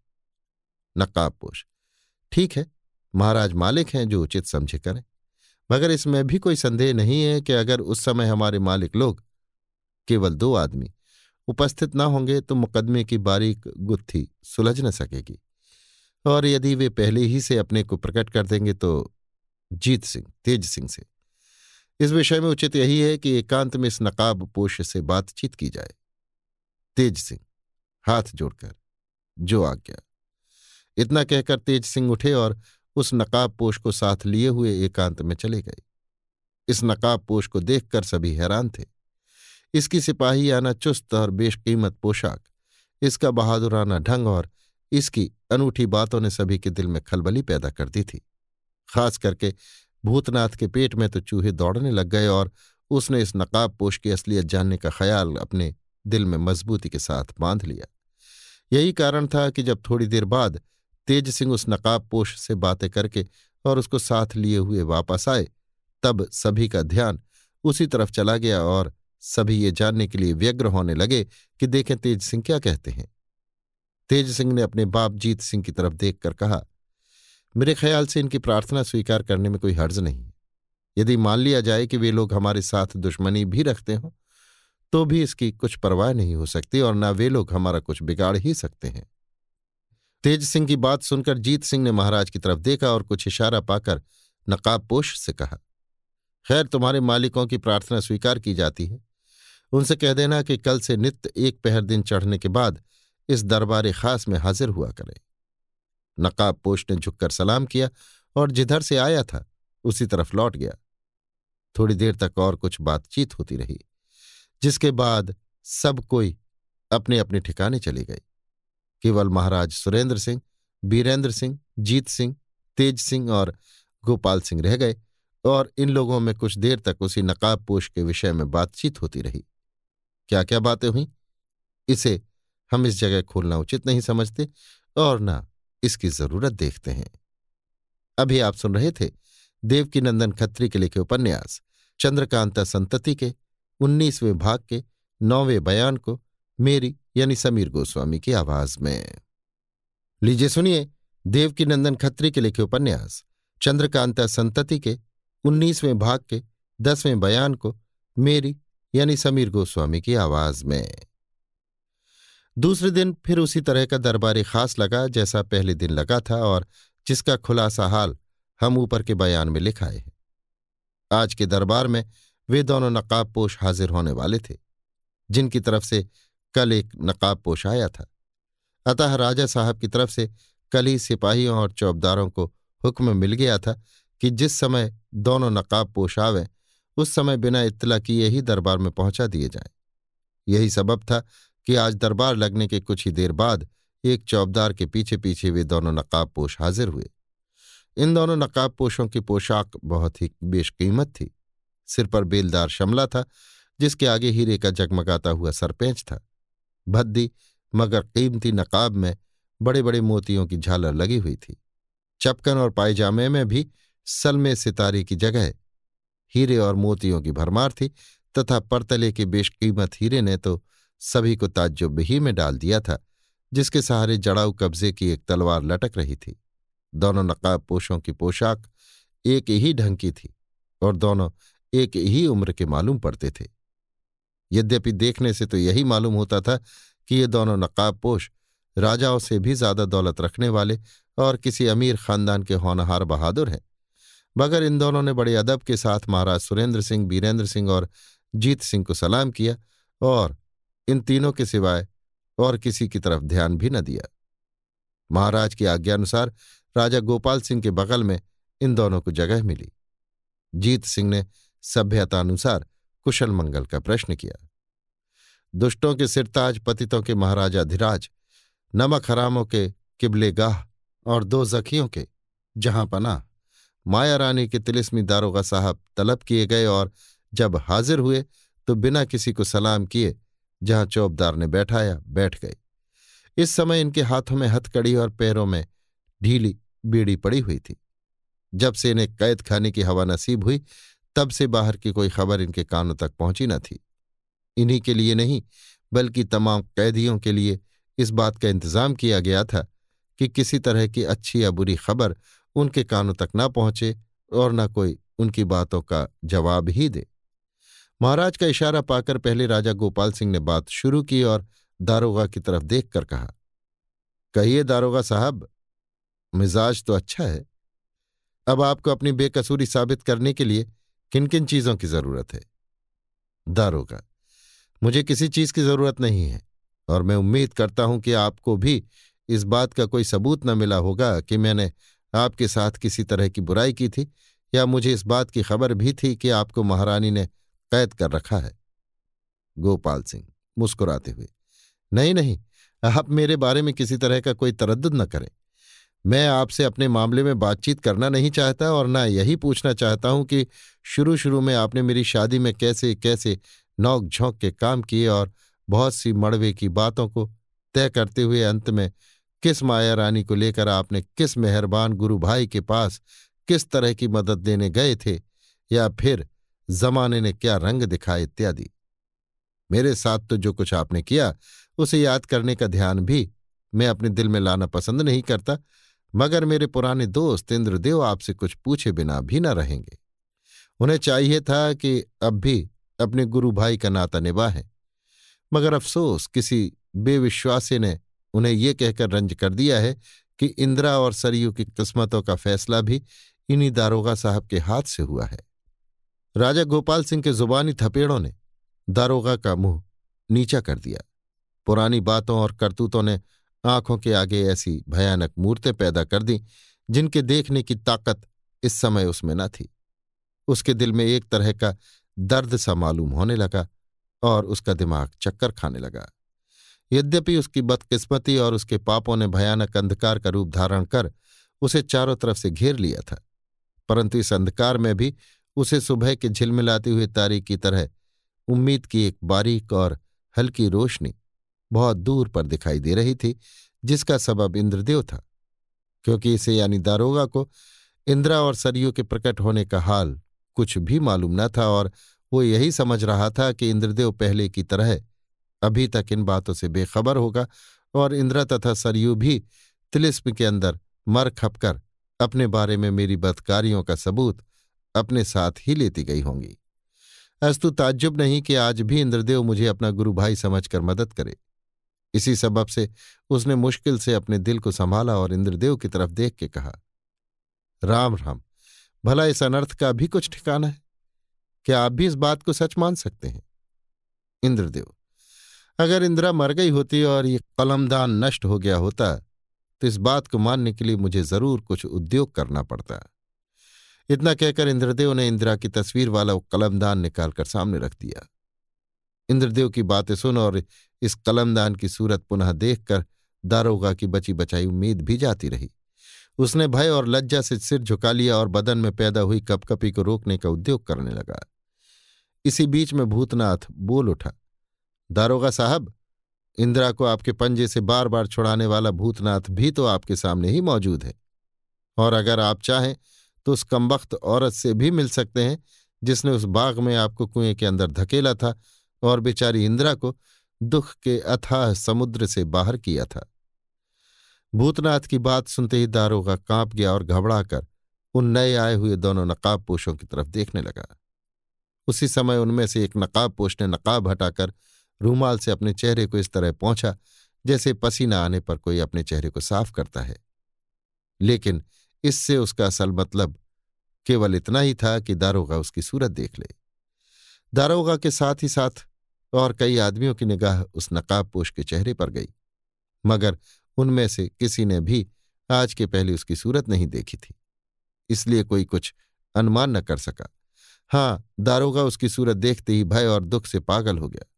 वो घबरा कर उठ खड़ा हुआ और उसी समय चक्कर खाकर ज़मीन पर गिरने के साथ ही बेहोश हो गया। ये कैफियत देख लोगों को बड़ा ही ताज्जुब हुआ। राजा सुरेंद्र सिंह, जीत सिंह, बीरेंद्र सिंह, तेज सिंह, देवी सिंह और राजा गोपाल सिंह ने भी उस नकाब पोश की सूरत देख ली थी। मगर इनमें से ना तो किसी ने उसे पहचाना और न उससे कुछ पूछना ही उचित जाना। अतः आज्ञानुसार दरबार बर्खास्त किया गया और वो कमबख्त नकटा दारोगा पुनः कैद खाने की अंधेरी कोठरी में डाल दिया गया। उन दोनों नकाब पोशों में से एक ने तेज सिंह से पूछा, कल किसका मुकदमा होगा? जवाब में तेज सिंह ने, बलभद्र सिंह का नाम लिया और दोनों नकाब पोश वहाँ से रवाना हो गए।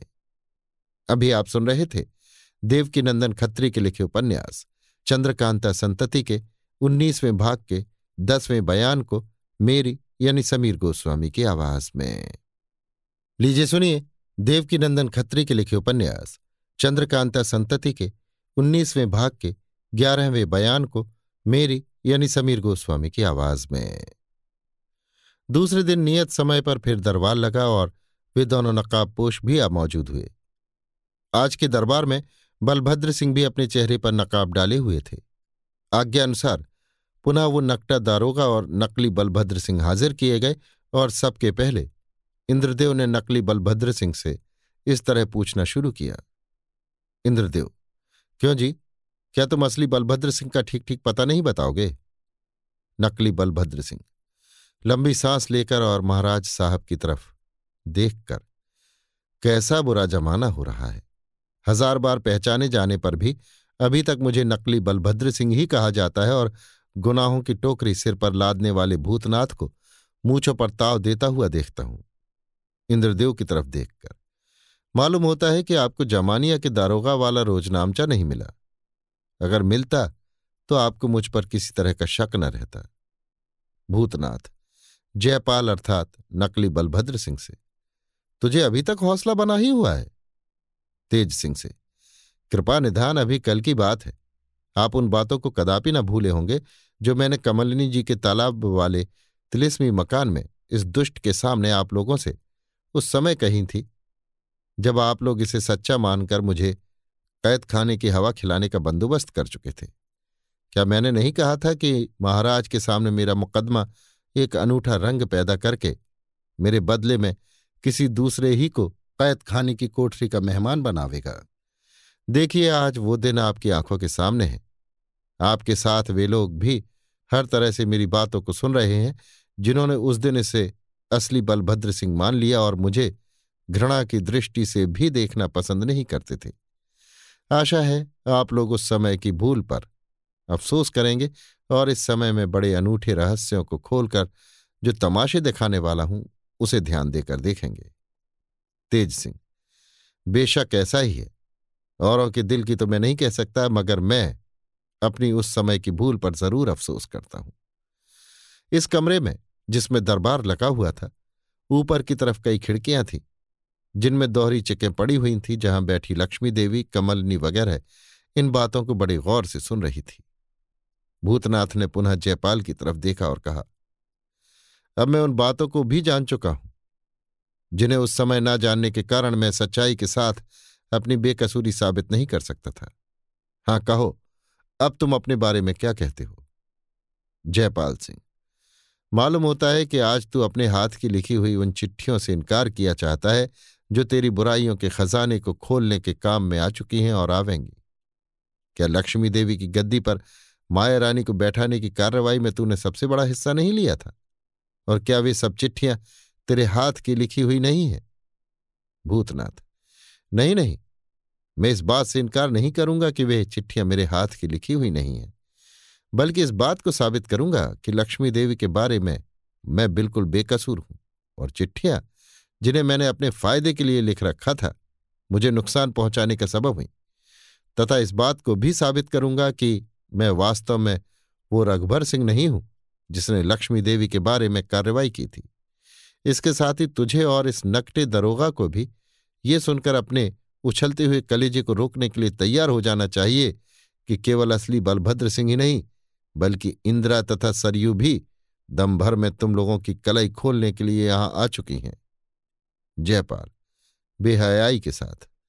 मालूम होता है कि तुम लोगों ने किसी को जाली बलभद्र सिंह बनाकर राजा साहब के सामने पेश कर दिया है। इतना सुनते ही बलभद्र सिंह ने अपने चेहरे से नकाब हटाकर जयपाल की तरफ़ देखा और कहा, नहीं नहीं, जाली बलभद्र सिंह नहीं बनाया गया, बल्कि मैं स्वयं असली बलभद्र सिंह यहाँ बैठा हुआ तेरी बातें सुन रहा हूँ। बलभद्र सिंह की सूरत देखकर एक दफे तो जयपाल हिचका, मगर तुरंत ही उसने अपने को संभाला और परले सिरे की बेहयाई को काम में लाकर कहा, आहा, हेला सिंह भी यहाँ आ गए। मुझे तुमसे मिलने की कुछ भी आशा न थी, क्योंकि मेरे मुलाकातियों ने ज़ोर देकर कहा था कि हेला सिंह मर गया और अब तुम उसे कदापि नहीं देख सकते। बलभद्र सिंह, मुस्कुराता हुआ तेज सिंह की तरफ़ देखकर, ऐसे बेहया की सूरत भी आज के पहले आप लोगों ने न देखी होगी। जयपाल से मालूम होता है कि तू अपने दोस्त हेला सिंह की मौत का सबब भी किसी दूसरे को ही बताना चाहता है, मगर ऐसा नहीं हो सकता। क्योंकि मेरे दोस्त भूतनाथ मेरे साथ हेला सिंह के मामले का सबूत भी बेगम के मकान से लेते आए हैं। भूतनाथ। हाँ हाँ वो सबूत भी मेरे पास मौजूद है, जो सबसे ज़्यादा मेरे खास मामले में काम देगा। इतना कहकर भूतनाथ ने दो चार कागज़, दस बारह पन्ने की एक किताब और हीरे की अंगूठी जिसके साथ छोटा सा पुर्जा बंधा हुआ था, अपने बटुए में से निकालकर राजा गोपाल सिंह के सामने रख दिया और कहा, बेगम नौरतन और जमालों को भी तलब करना चाहिए। इन चीज़ों को गौर से देखकर राजा गोपाल सिंह ताज्जुब में आ गए और भूतनाथ का मुँह देखने लगे। भूतनाथ, गोपाल सिंह से, आप जिस समय कृष्ण जिन्न की सूरत में थे, उस समय मैंने आपसे अर्ज़ किया था कि अपनी बेकसूरी का बहुत अच्छा सबूत किसी समय आपके सामने ला रखूँगा। सो ये सबूत मौजूद है। इसी से दोनों का काम चलेगा। गोपाल सिंह, ताज्जुब के साथ। हाँ ठीक है। वीरेंद्र सिंह से। ये बड़ी काम की चीज़ें भूतनाथ ने पेश की हैं। बेगम नौरतन और जमालों के हाजिर होने पर मैं इनका मतलब बयान करूँगा। वीरेंद्र सिंह ने तेज सिंह की तरफ़ देखा और तेज सिंह ने बेगम नौरतन और जमालों के हाजिर होने का हुक्म दिया। इस समय जयपाल का कलेजा उछल रहा था। वो उन चीज़ों को अच्छी तरह देख नहीं सकता था और ना उसे इसी बात का गुमान था कि बेगम के यहाँ से भूतनाथ फला चीज़ें ले आया है। कैदियों की सूरत में बेगम, नौरतन और जमालू हाजिर हुई। उस समय एक नकाब पोष ने जिसने भूतनाथ की पेश की हुई चीज़ों को अच्छी तरह देख लिया था, गोपाल सिंह से कहा, मैं उम्मीद करता हूँ कि भूतनाथ की पेश की हुई इन चीज़ों का मतलब बनस्पताप के मैं ज़्यादा अच्छी तरह बयान कर सकूँगा। यदि आप मेरी बातों पर विश्वास करके ये चीज़ें मेरे हवाले करें तो उत्तम हो। नकाबपोश की बातें सभी ने ताज्जुब के साथ सुनी, खास करके जयपाल ने, जिसकी विचित्र अवस्था हो रही थी। यद्यपि वो अपनी जान से हाथ धो बैठा था, मगर साथ ही इसके ये भी सोचे हुए था कि मेरी चालबाजियों में उलझे हुए भूतनाथ को कोई कदापि बचा नहीं सकता। और इस समय भूतनाथ के मददगार जो आदमी हैं, वे लोग तभी भूतनाथ को बचा सकेंगे जब मेरी बातों पर पर्दा डालेंगे या मेरे कसूरों की माफ़ी दिला देंगे। तथा जब तक ऐसा न होगा, मैं कभी भूतनाथ को अपने पंजे से निकलने न दूँगा। यही सबब था कि ऐसी अवस्था में भी वो बोलने और बातें बनाने से बाज नहीं आता था। नकाब पोश की बात सुनकर राजा गोपाल सिंह ने मुस्कुरा दिया और भूतनाथ की दी हुई चीज़ें उसके सामने रखकर कहा, अच्छी बात है, यदि आप मुझसे ज़्यादा जानते हैं तो आप ही इस गुत्थी को साफ़ करें। नकाबपोश अच्छा होता है यदि इन चीज़ों को पहले बड़े महाराज और जीत सिंह भी देख लेते। गोपाल सिंह, मैं भी यही चाहता हूँ। इतना कहकर राजा गोपाल सिंह ने उन चीज़ों को हाथ में उठा लिया और तेज सिंह की तरफ़ देखा। तेज सिंह का इशारा पाकर देवी सिंह, राजा गोपाल सिंह के पास गए और वे चीज़ें लेकर जीत सिंह के हाथ में दे आए। महाराज सुरेंद्र सिंह, जीत सिंह, राजा बीरेंद्र सिंह और तेज सिंह ने भी उन चीज़ों को अच्छी तरह देखा और इसके बाद महाराज की आज्ञानुसार जीत सिंह ने कहा, महाराज हुक्म देते हैं कि आज की कार्रवाई यहीं खत्म की जाए और इसके बाद की कार्रवाई कल दरबार आम में हो, और इन पुर्जों का मतलब भी कल ही के दरबार में नकाबपोश साहब बयान करे। इस बात को सभी ने पसंद किया, खासकर दोनों नकाबपोशों की और भूतनाथ की भी यही इच्छा थी। अस्तु, दरबार बर्खास्त हुआ और कल के लिए दरबार आम की मुनादी की गई। अभी आप सुन रहे थे देवकीनंदन खत्री के लिखे उपन्यास, चंद्रकांता संतति के उन्नीसवें भाग के ग्यारहवें बयान को मेरी यानी समीर गोस्वामी की आवाज़ में। लीजिए सुनिए देवकीनंदन खत्री के लिखे उपन्यास, चंद्रकांता संतति के उन्नीसवें भाग के बारहवें बयान को मेरी यानी समीर गोस्वामी की आवाज़ में। आज के दरबार आम की बैठक भी उसी ढंग की है, जैसा कि हम दरबार खास के बारे में बयान कर चुके हैं। अगर फ़र्क है तो सिर्फ़ इतना ही कि दरबार खास में बैठने वाले लोगों के बाद, उन रईसों, अमीरों और अफसरों तथा अय्यारों को दर्जे ब दर्जे जगह मिली है, जो आज के दरबार में शरीक हुए हैं और आदमी भी बहुत ज़्यादा इकट्ठे हुए, मगर आवाज़ के ख्याल से पूरा पूरा सन्नाटा छाया हुआ है। शोरगुल की तो दूर रही, किसी की मजाल नहीं कि बिना मर्ज़ी के चुटकी भी बजा सके। इसके अतिरिक्त, नंगी तलवार लिए रुआबदार फौजी सिपाहियों के पहरे का इंतज़ाम भी बहुत ही मुनासिब और खूबसूरती के साथ किया गया है और बाहर के आए हुए मेहमान भी बड़ी दिलचस्पी के साथ बलभद्र सिंह और भूतनाथ का मुकदमा सुनने के लिए तैयार हैं। नकटा दारोगा जयपाल बेगम, नौरतन और जमालों के हाजिर होने के बाद तेज सिंह ने कल के दरबार में भूतनाथ की पेश की हुई चिट्ठियाँ, अंगूठी और छोटी किताब राजा गोपाल सिंह को दे दी और राजा गोपाल सिंह ने इस ख्याल से कि कल के और परसों के मामले से भी सभी को आगाही हो जानी चाहिए, जो कुछ पिछले दो दिनों के दरबार खास में हुआ था, रणधीर सिंह की तरफ़ देखकर बयान किया और इसके बाद आज भी वे दोनों नकाबपोश इस दरबार में हाजिर हैं, जिन्हें हम लोग ताज्जुब की निगाहों से देख रहे हैं और नहीं जानते कि कौन है, कहाँ के रहने वाले हैं या इन मामलों से इन्हें क्या संबंध है, जिसके लिए इन दोनों ने यहाँ आने और मुकदमे में शरीक होने का कष्ट स्वीकार किया है। फिर भी जब तक ये दोनों अपने को प्रकट न करें, हम लोगों को इनका हाल जानने के लिए उद्योग न करना चाहिए और देखना चाहिए कि इनकी कार्रवाइयों और बात का असर कमबख्त मुजरिमों पर कैसा पड़ता है। ये कहकर गोपाल सिंह ने वो अंगूठी, चिट्ठियाँ और छोटी किताब नकाबपोश के आगे रख दी। इस दरबार आम वाले मकान में भी ऐसी जगह बनी हुई थी जहाँ से रानी चंद्रकांता और किशोरी कामनी, लक्ष्मी देवी, कमलनी वगैरह भी यहाँ की कैफियत देख सुन सकती थीं। इसलिए समझ रखना चाहिए कि वे सब भी दरबार के मामले को देख सुन रही हैं। उन दोनों में से एक नकाबपोश ने भूतनाथ के पेश किए हुए कागजों में से एक कागज़ उठा लिया और खड़े होकर इस तरह कहना शुरू किया। निस्संदेह आप लोग हम दोनों को ताज्जुब की निगाह से देखते होंगे और ये भी जानने की इच्छा रखते होंगे कि हम लोग कौन हैं और कहाँ के रहने वाले हैं। मगर अफसोस है कि इस समय इस बारे में हम इससे ज़्यादा कुछ नहीं कह सकते कि हम लोग ईश्वर के दूत हैं और इन दुष्टों के अच्छे बुरे कर्मों को अच्छी तरह जानते हैं। ये जयपाल अर्थात नकली बलभद्र सिंह चाहता है कि अपने साथ भूतनाथ को भी ले डूबे। मगर इसे समझ रखना चाहिए कि भूतनाथ हज़ार बुरा होने पर भी इज़्ज़त और कदर की निगाह से देखे जाने के लायक है। अगर भूतनाथ ना होता तो ये जयपाल इस समय असली बलभद्र सिंह बनकर नामालूम और भी कैसे कैसे अनर्थ करता और असली बलभद्र सिंह की जान ना जाने किस तकलीफ़ के साथ निकलती। अगर भूतनाथ ना होता तो आज का ये आलिशान दरबार भी हम लोगों के लिए ना होता और राजा गोपाल सिंह भी इस तरह बैठे हुए दिखाई न देते, क्योंकि भूतनाथ की ही बदौलत दारोगा की गुप्त कमेटी का अंत हुआ और इसी की बदौलत कमलिनी भी मायारानी के साथ मुकाबला करने लायक हुई। अगर भूतनाथ ने दो काम बुरे किए हैं तो दस काम अच्छे भी किए हैं, जो आप लोगों से छिपे नहीं हैं। भूतनाथ के अनूठे कामों का बदला ये नहीं हो सकता कि उसे किसी तरह की सजा मिले, बल्कि यही हो सकता है कि उसे मुँह मांगा इनाम मिले।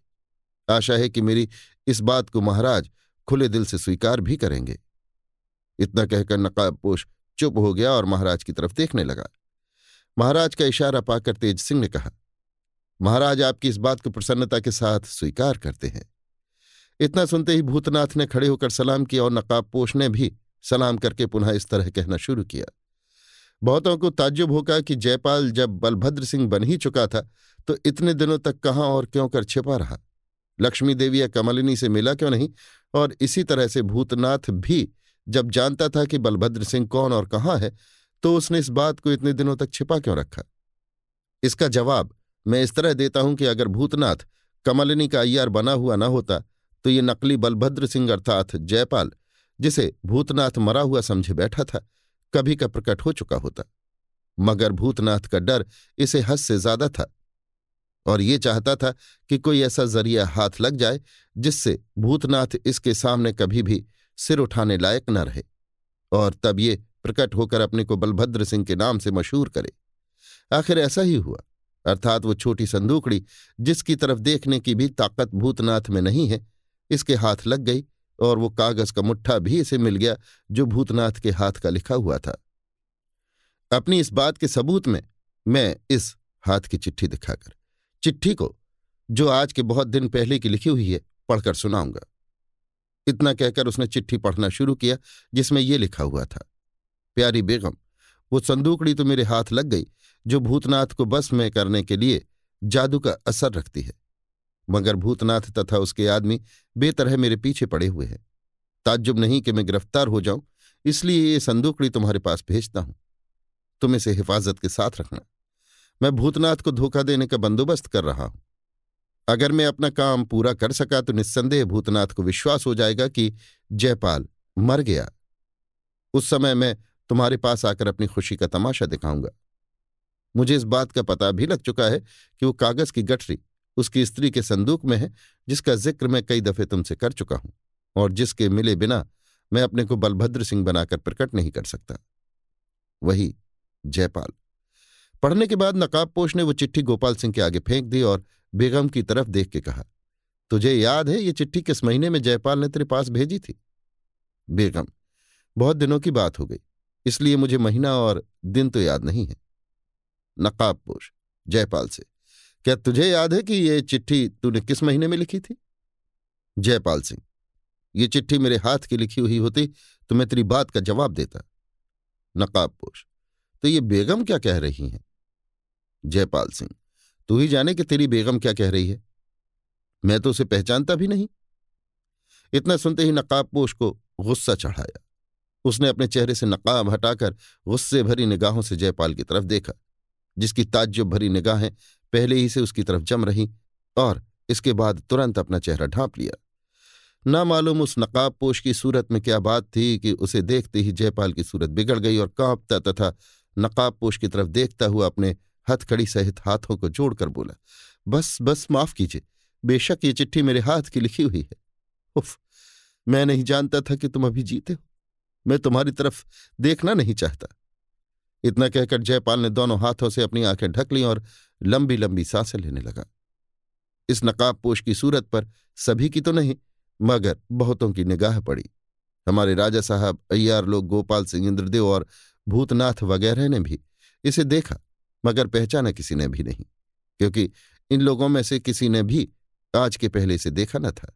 इसके अतिरिक्त पहले दिन दरबार में नकाबपोश की जो सूरत दिखाई दी थी, उसमें और आज की सूरत में ज़मीन आसमान का फ़र्क था। इस विषय में लोगों ने ये ख्याल कर लिया कि पहले दिन एक नकाबपोश ने सूरत दिखाई थी और आज दूसरे ने। क्योंकि नकाब और पोशाक इत्यादि के ख्याल से ज़ाहिर में दोनों नकाबपोश एक ही रंग ढंग के थे। इन नकाबपोशों की तरफ़ से भूतनाथ का दिल तरद और खुटके से खाली न था। पहले दिन उस नकाबपोश की जो सूरत भूतनाथ ने देखी, उसे उसने अपने दिल में अच्छी तरह नक्श कर लिया था, बल्कि एक कागज़ पर उसकी सूरत भी बनाकर तैयार कर ली थी और आज भी इसी नीयत से उसी सूरत के विषय में बारीक निगाह से भूतनाथ ने काम लिया। मगर ताज्जुब कर रहा था कि ये दोनों कौन हैं, जो बेवजह मेरी मदद कर रहे हैं और ये गुप्त बातें इन दोनों को कैसे मालूम हुई? थोड़ी देर तक वो नकाब पोष चुप रहा और इसके बाद उसने राजा साहब की तरफ़ देख के कहा, महाराज देखते हैं कि मैं इस मुकदमे की गुत्थी को किस तरह सुलझा रहा हूँ। और इस जयपाल के दिल पर मेरी सूरत का क्या असर पड़ा। अब मैं इसी जगह एक और भी गुप्त बात की तरफ़ इशारा करना चाहता हूँ, जिसका हाल शायद अभी तक भूतनाथ को भी मालूम न होगा। वो ये है कि मनोरमा इस बेगम की तरफ़ बताकर, बेगम की एक मौसेरी बहन है और भूतनाथ की गुप्त सहेली नन्नों से गहरी मोहब्बत रखती है। यही सबब है कि भूतनाथ के घर से ये गठरी गायब हुई और जयपाल ने भी ये प्रकट होने के साथ लामा घाटी की तरफ़ इशारा करके भूतनाथ को काबू में कर लिया। देखिए चंद्रकांता संतति, ग्यारहवां भाग, आठवां बयान। इस बात को महाराज तो न जानते होंगे, मगर भूतनाथ को इनकार करने की जगह अब नहीं तो दो दिन बाद न रहेगी। नकाबपोश की इस बात ने भूतनाथ को चौंका दिया और उसने घबरा कर नकाबपोश से कहा, क्या ये बात आप पूरी तरह से समझ बूझ कर कह रहे हैं? नकाबपोश हाँ और ये बात तुम्हारे ही सबब से पैदा हुई थी, जिसके सबूत में मैं ये पुर्जा पेश करता हूँ। इतना कहकर नकाबपोश ने अपनी जेब में से एक पुर्जा निकालकर पढ़ा और फिर राजा गोपाल सिंह के सामने फेंक दिया। उसमें लिखा हुआ था, प्यारी नन्हो, अब तो उन्होंने अपना नाम भी बदल लिया। तुम्हें पता लगाना हो तो भूतनाथ के नाम से पता लगा लेना और मुझे भी चाँद वाले दिन गौहर के यहाँ देखना, जो शेर की लड़की है। करौंदा की छय छय इस चिट्ठी ने भूतनाथ को परेशान कर दिया और उसने खड़े होकर कहा, बस बस, मुझे आपके कहने का विश्वास हो गया और बहुत सी पुरानी बातों का पता भी लग गया। नकाबपोश मैं इस बारे में और भी बहुत सी बातें कहूँगा, मगर अभी नहीं, जब समय तथा बातों का सिलसिला आ जाएगा। मैं ये तो ठीक ठीक नहीं कह सकता कि तुम्हारी स्त्री तुमसे दुश्मनी रखती है या वो इस बात को जानती है कि नन्हों और बेगम की मोहब्बत है, मगर इतना ज़रूर कहूँगा कि तुमने अपनी स्त्री को गौहर के यहाँ जाने की इजाज़त देकर अपने पैर में आप कुल्हाड़ी मार ली।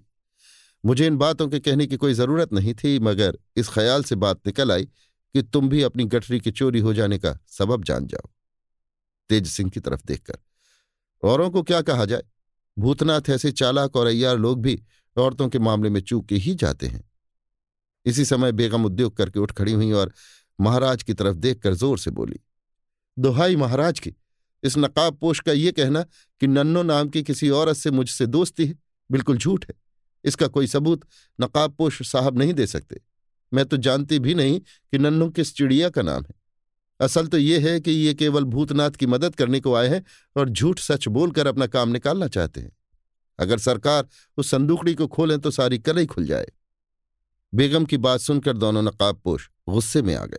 दूसरा नकाबपोश जो बैठा था उठ खड़ा हुआ और अपने चेहरे की एक झलक लापरवाही के साथ बेगम को दिखाकर क्रोध भरी आवाज़ में बोला, क्या ये सब बातें झूठ है? इस दूसरे नकाबपोश ने अपनी सूरत दिखाने की नीयत से अपनी नकाब को दम भर के लिए इस तरह हटाया, जिससे लोगों को गुमान हो सकता था कि धोखे में नकाब खिसक गई। मगर होशियार और अय्यार लोग समझ गए कि इसने जानबूझ के अपनी सूरत दिखाई है। यद्यपि इसके चेहरे पर केवल तेज सिंह, देवी सिंह, गोपाल सिंह, भूतनाथ, जयपाल और बेगम की निगाह पड़ी थी मगर इस दूसरे नकाब पोश के चेहरे पर निगाह पड़ते ही बेगम ये कहकर चिल्ला उठी, आह, तू कहाँ? क्या नन्हों भी गई? बस, इससे ज़्यादा और कुछ न कह सकी। एक दफे काँप कर बेहोश हो गई और जयपाल भी ज़मीन पर गिरकर बेहोश हो गया। अतएव मुकदमे की कार्रवाई रोक देनी पड़ी। भूतनाथ तथा हमारे अय्यारों को विश्वास था कि ये दूसरा नकाब पोश वही होगा जिसने पहले दिन सूरत दिखलाई थी, मगर ऐसा न था। उस सूरत और इस सूरत में ज़मीन आसमान का फ़र्क था। अतएव सभी ने निश्चय कर लिया कि वो कोई दूसरा था और ये कोई और है। इस सूरत को भी भूतनाथ पहचानता न था। उसके ताज्जुब की हद न रही और उसने निश्चय कर लिया कि आज इनकी खबर ज़रूर ली जाएगी। और यही कैफियत हमारे अयारों की भी थी। कैदी पुनः कैद खाने भेज दिए गए। दोनों नकाबपोश विदा हुए और दरबार बर्खास्त किया गया। अभी आप सुन रहे थे देवकीनंदन खत्री के लिखे उपन्यास, चंद्रकांता संतति के उन्नीसवें भाग के बारहवें बयान को मेरी यानी समीर गोस्वामी की आवाज़ में। लीजिए सुनिए देवकीनंदन खत्री के लिखे उपन्यास, चंद्रकांता संतति के उन्नीसवें भाग के तेरहवें बयान को मेरी यानी समीर गोस्वामी की आवाज़ में। दरबार बर्खास्त होने के बाद जब महाराज सुरेंद्र सिंह, जीत सिंह, बीरेंद्र सिंह, तेज सिंह, गोपाल सिंह और देवी सिंह एकांत में बैठे तो यों बातचीत होने लगी। सुरेंद्र सिंह, ये दोनों नकाब पोश तो विचित्र तमाशा कर रहे हैं। मालूम होता है कि इन सब मामलों की सबसे ज़्यादा खबर इन्हीं लोगों को है। जीत सिंह, बेशक ऐसा ही है। बीरेंद्र सिंह, जिस तरह इन दोनों ने तीन दफे में तीन तरह की सूरतें दिखाई, इसी से मालूम होता है और भी कई दफे कई तरह की सूरतें दिखाएँगे। गोपाल सिंह, निस्संदेह ऐसा ही होगा। मैं समझता हूँ कि या तो ये अपनी सूरत बदल कर आया करते हैं, या दोनों केवल दो ही नहीं, और भी कई आदमी हैं जो पारी पारी से आकर लोगों को ताज्जुब में डालते हैं और डालेंगे। तेज सिंह, मेरा भी यही ख्याल है। भूतनाथ के दिल में भी खलबली पैदा हो रही है। उसके चेहरे से मालूम होता था कि वो इन लोगों का पता लगाने के लिए परेशान हो रहा है। देवी सिंह, भूतनाथ का ऐसा विचार कोई ताज्जुब की बात नहीं। जब हम लोग उनका हाल जानने के लिए व्याकुल हो रहे हैं, तब भूतनाथ का क्या कहना है?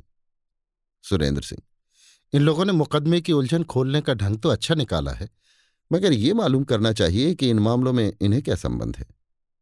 देवी सिंह, अगर आज्ञा हो तो मैं उनका हाल जानने के लिए उद्योग करूँ? बीरेंद्र सिंह, कहीं ऐसा ना हो कि पीछा करने से ये लोग बिगड़ जाएँ और फिर यहाँ आने का इरादा न करें।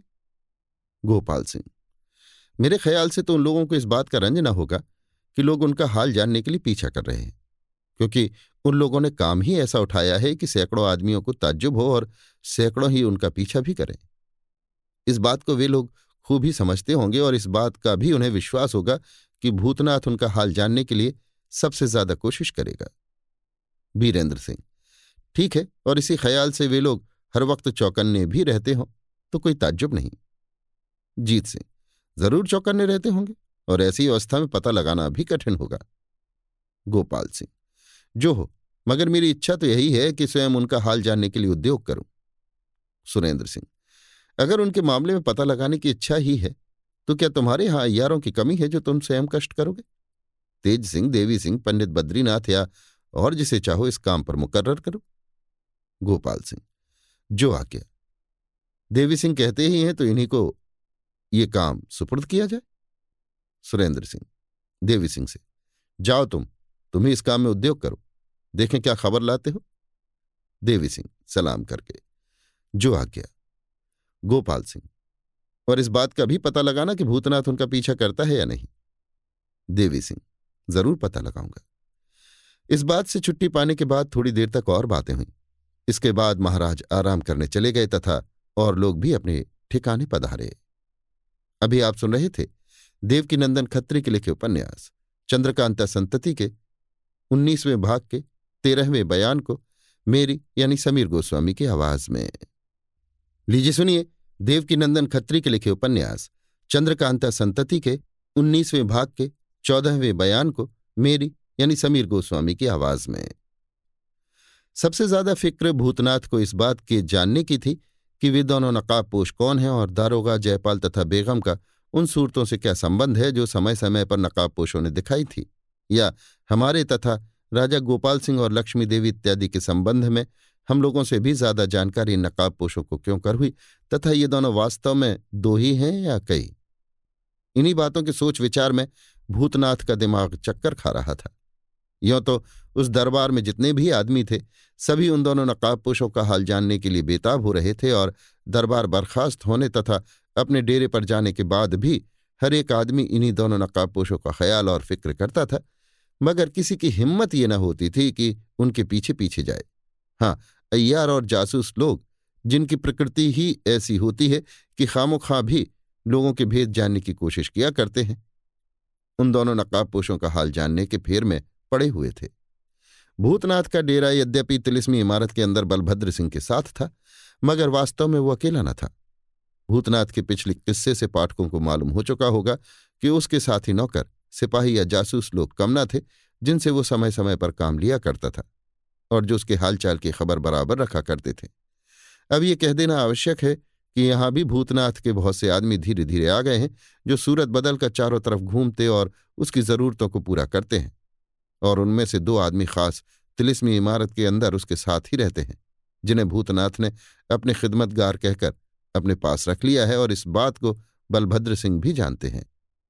दरबार बर्खास्त होने के बाद भूतनाथ और बलभद्र सिंह अपने डेरे पर गए और कुछ जलपान इत्यादि से छुट्टी पाकर यहाँ बातचीत करने लगे। बलभद्र सिंह, ये दोनों नकाब पोष तो बड़े ही विचित्र मालूम पड़ते हैं। भूतनाथ, क्या कहें, अक्ल कुछ काम ही नहीं करती। मज़ा तो ये है कि वे हम ही लोगों की बातों को हम लोगों से भी ज़्यादा जानते और समझते हैं। बलभद्र सिंह, बेशक ऐसा ही है। भूतनाथ, यद्यपि अभी तक इन नकाबपोशों ने मेरे साथ बुरा बर्ताव नहीं किया, बल्कि एक तौर पर मेरा पक्ष ही करते रहे तथापि मेरा कलेजा डर के मारे सूखा जाता है। ये सोचकर कि जिस तरह आज मेरी स्त्री की एक गुप्त बात इन्होंने प्रकट कर दी, जिसे मैं भी नहीं जानता था, उसी तरह कहीं मेरी उस संदूकड़ी का भेद भी न खोल दें। जो जयपाल की दी हुई अभी तक राजा साहब के पास अमानत रखी है और जिसके ख्याल ही से मेरा कलेजा हरदम कांपा करता है। बलभद्र सिंह, ठीक है, मगर मेरा ख्याल है कि नकाबपोश तुम्हारी उस संदूकड़ी का भेद ना तो खुद ही खोलेंगे और ना खुलने ही देंगे। भूतनाथ, सो कैसे? बलभद्र सिंह, क्या तुम उन बातों को भूल गए जो एक नकाबपोश ने भरे दरबार में तुम्हारे लिए कही थी? क्या उसने नहीं कहा था कि भूतनाथ ने जैसे जैसे काम किए हैं, उनके बदले में उसे मुँह मांगा इनाम देना चाहिए? और क्या इस बात को महाराज ने भी स्वीकार नहीं किया था? भूतनाथ। ठीक है तो इसके कहने से शायद आपका मतलब यह है कि मुँह मांगे इनाम के बदले में मैं उस संदूकड़ी को भी पा सकता हूँ? बलभद्र सिंह, बेशक ऐसा ही है, और उन नकाब पोशों ने भी इसी ख्याल से वो बात कही थी। मगर अब ये सोचना चाहिए कि मुकदमा तय होने के पहले मांगने का मौका क्यों कर मिल सकता है? भूतनाथ। मेरे दिल ने भी उस समय यही कहा था, मगर दो बातों के ख्याल से मुझे प्रसन्न होने का समय नहीं मिला। बलभद्र सिंह, वो क्या?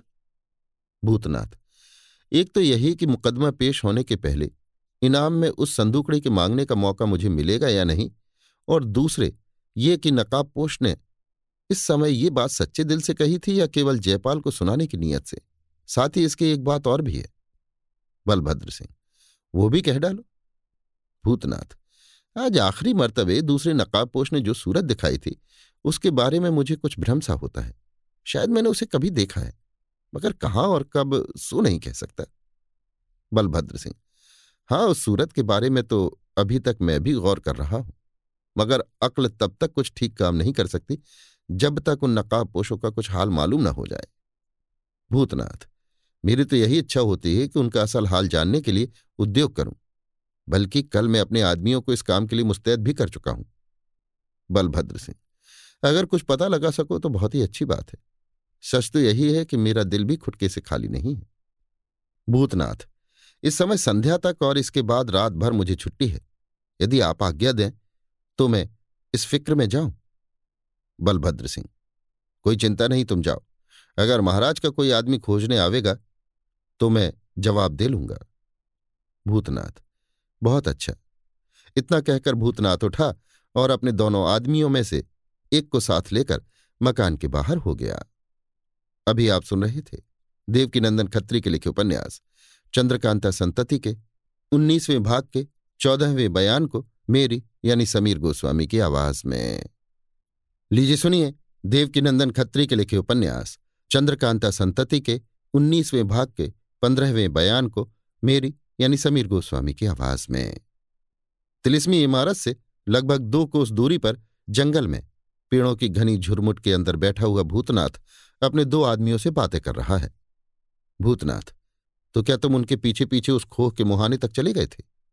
एक आदमी, जी नहीं, थोड़ी देर तक तो मैं उन नकाबपोशों के पीछे पीछे चला गया, मगर जब देखा कि वे दोनों बेफिक्र नहीं हैं बल्कि चौकन्ने होकर चारों तरफ़ खास करके मुझे गौर से देखते जाते हैं, तब मैं भी तरह देकर हट गया।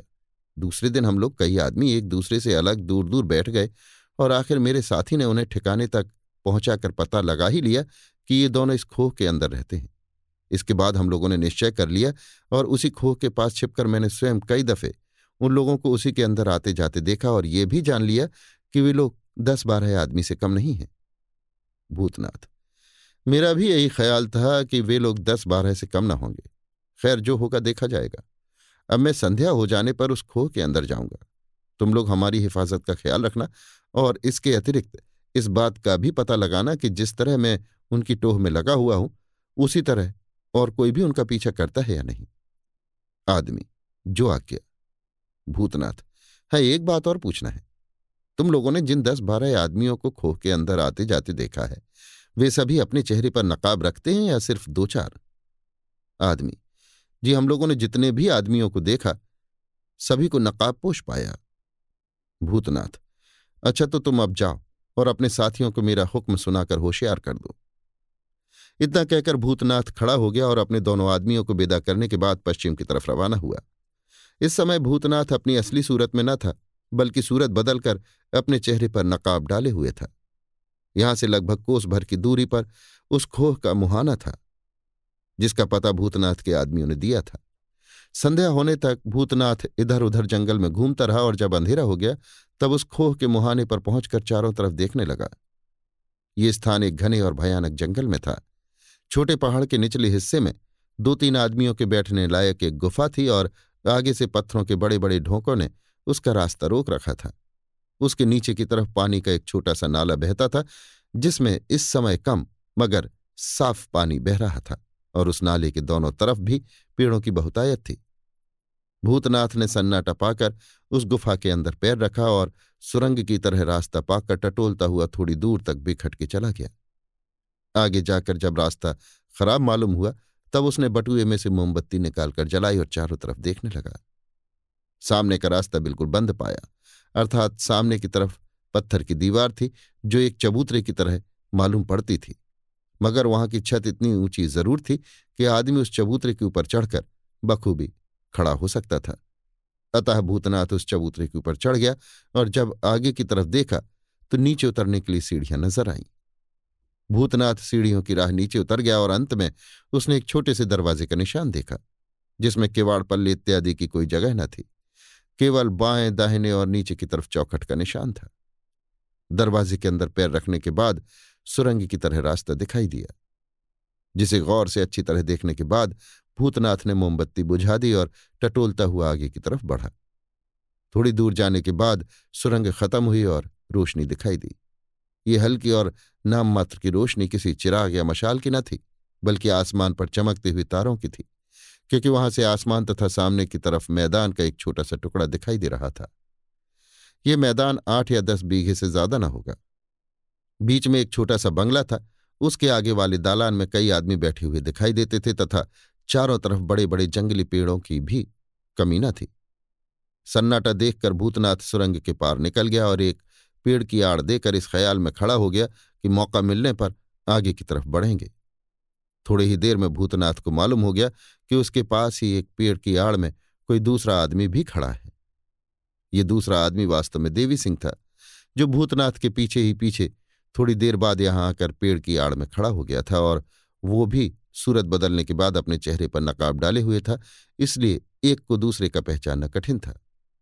थोड़ी ही देर बाद दो औरतें अपने अपने हाथों में चिराग लिए बंगले के अंदर से निकली और उसी तरफ़ रवाना हुई, जिधर पेड़ की आड़ में भूतनाथ और देवी सिंह खड़े हुए थे।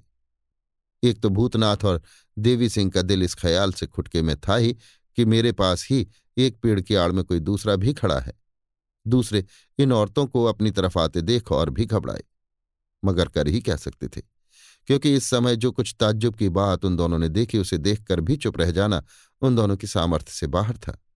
अर्थात कुछ पास आने पर मालूम हो गया कि उन दोनों ही औरतों में से एक तो भूतनाथ की स्त्री है, जिसे वो लामा घाटी में छोड़ आया था और दूसरी चंपा।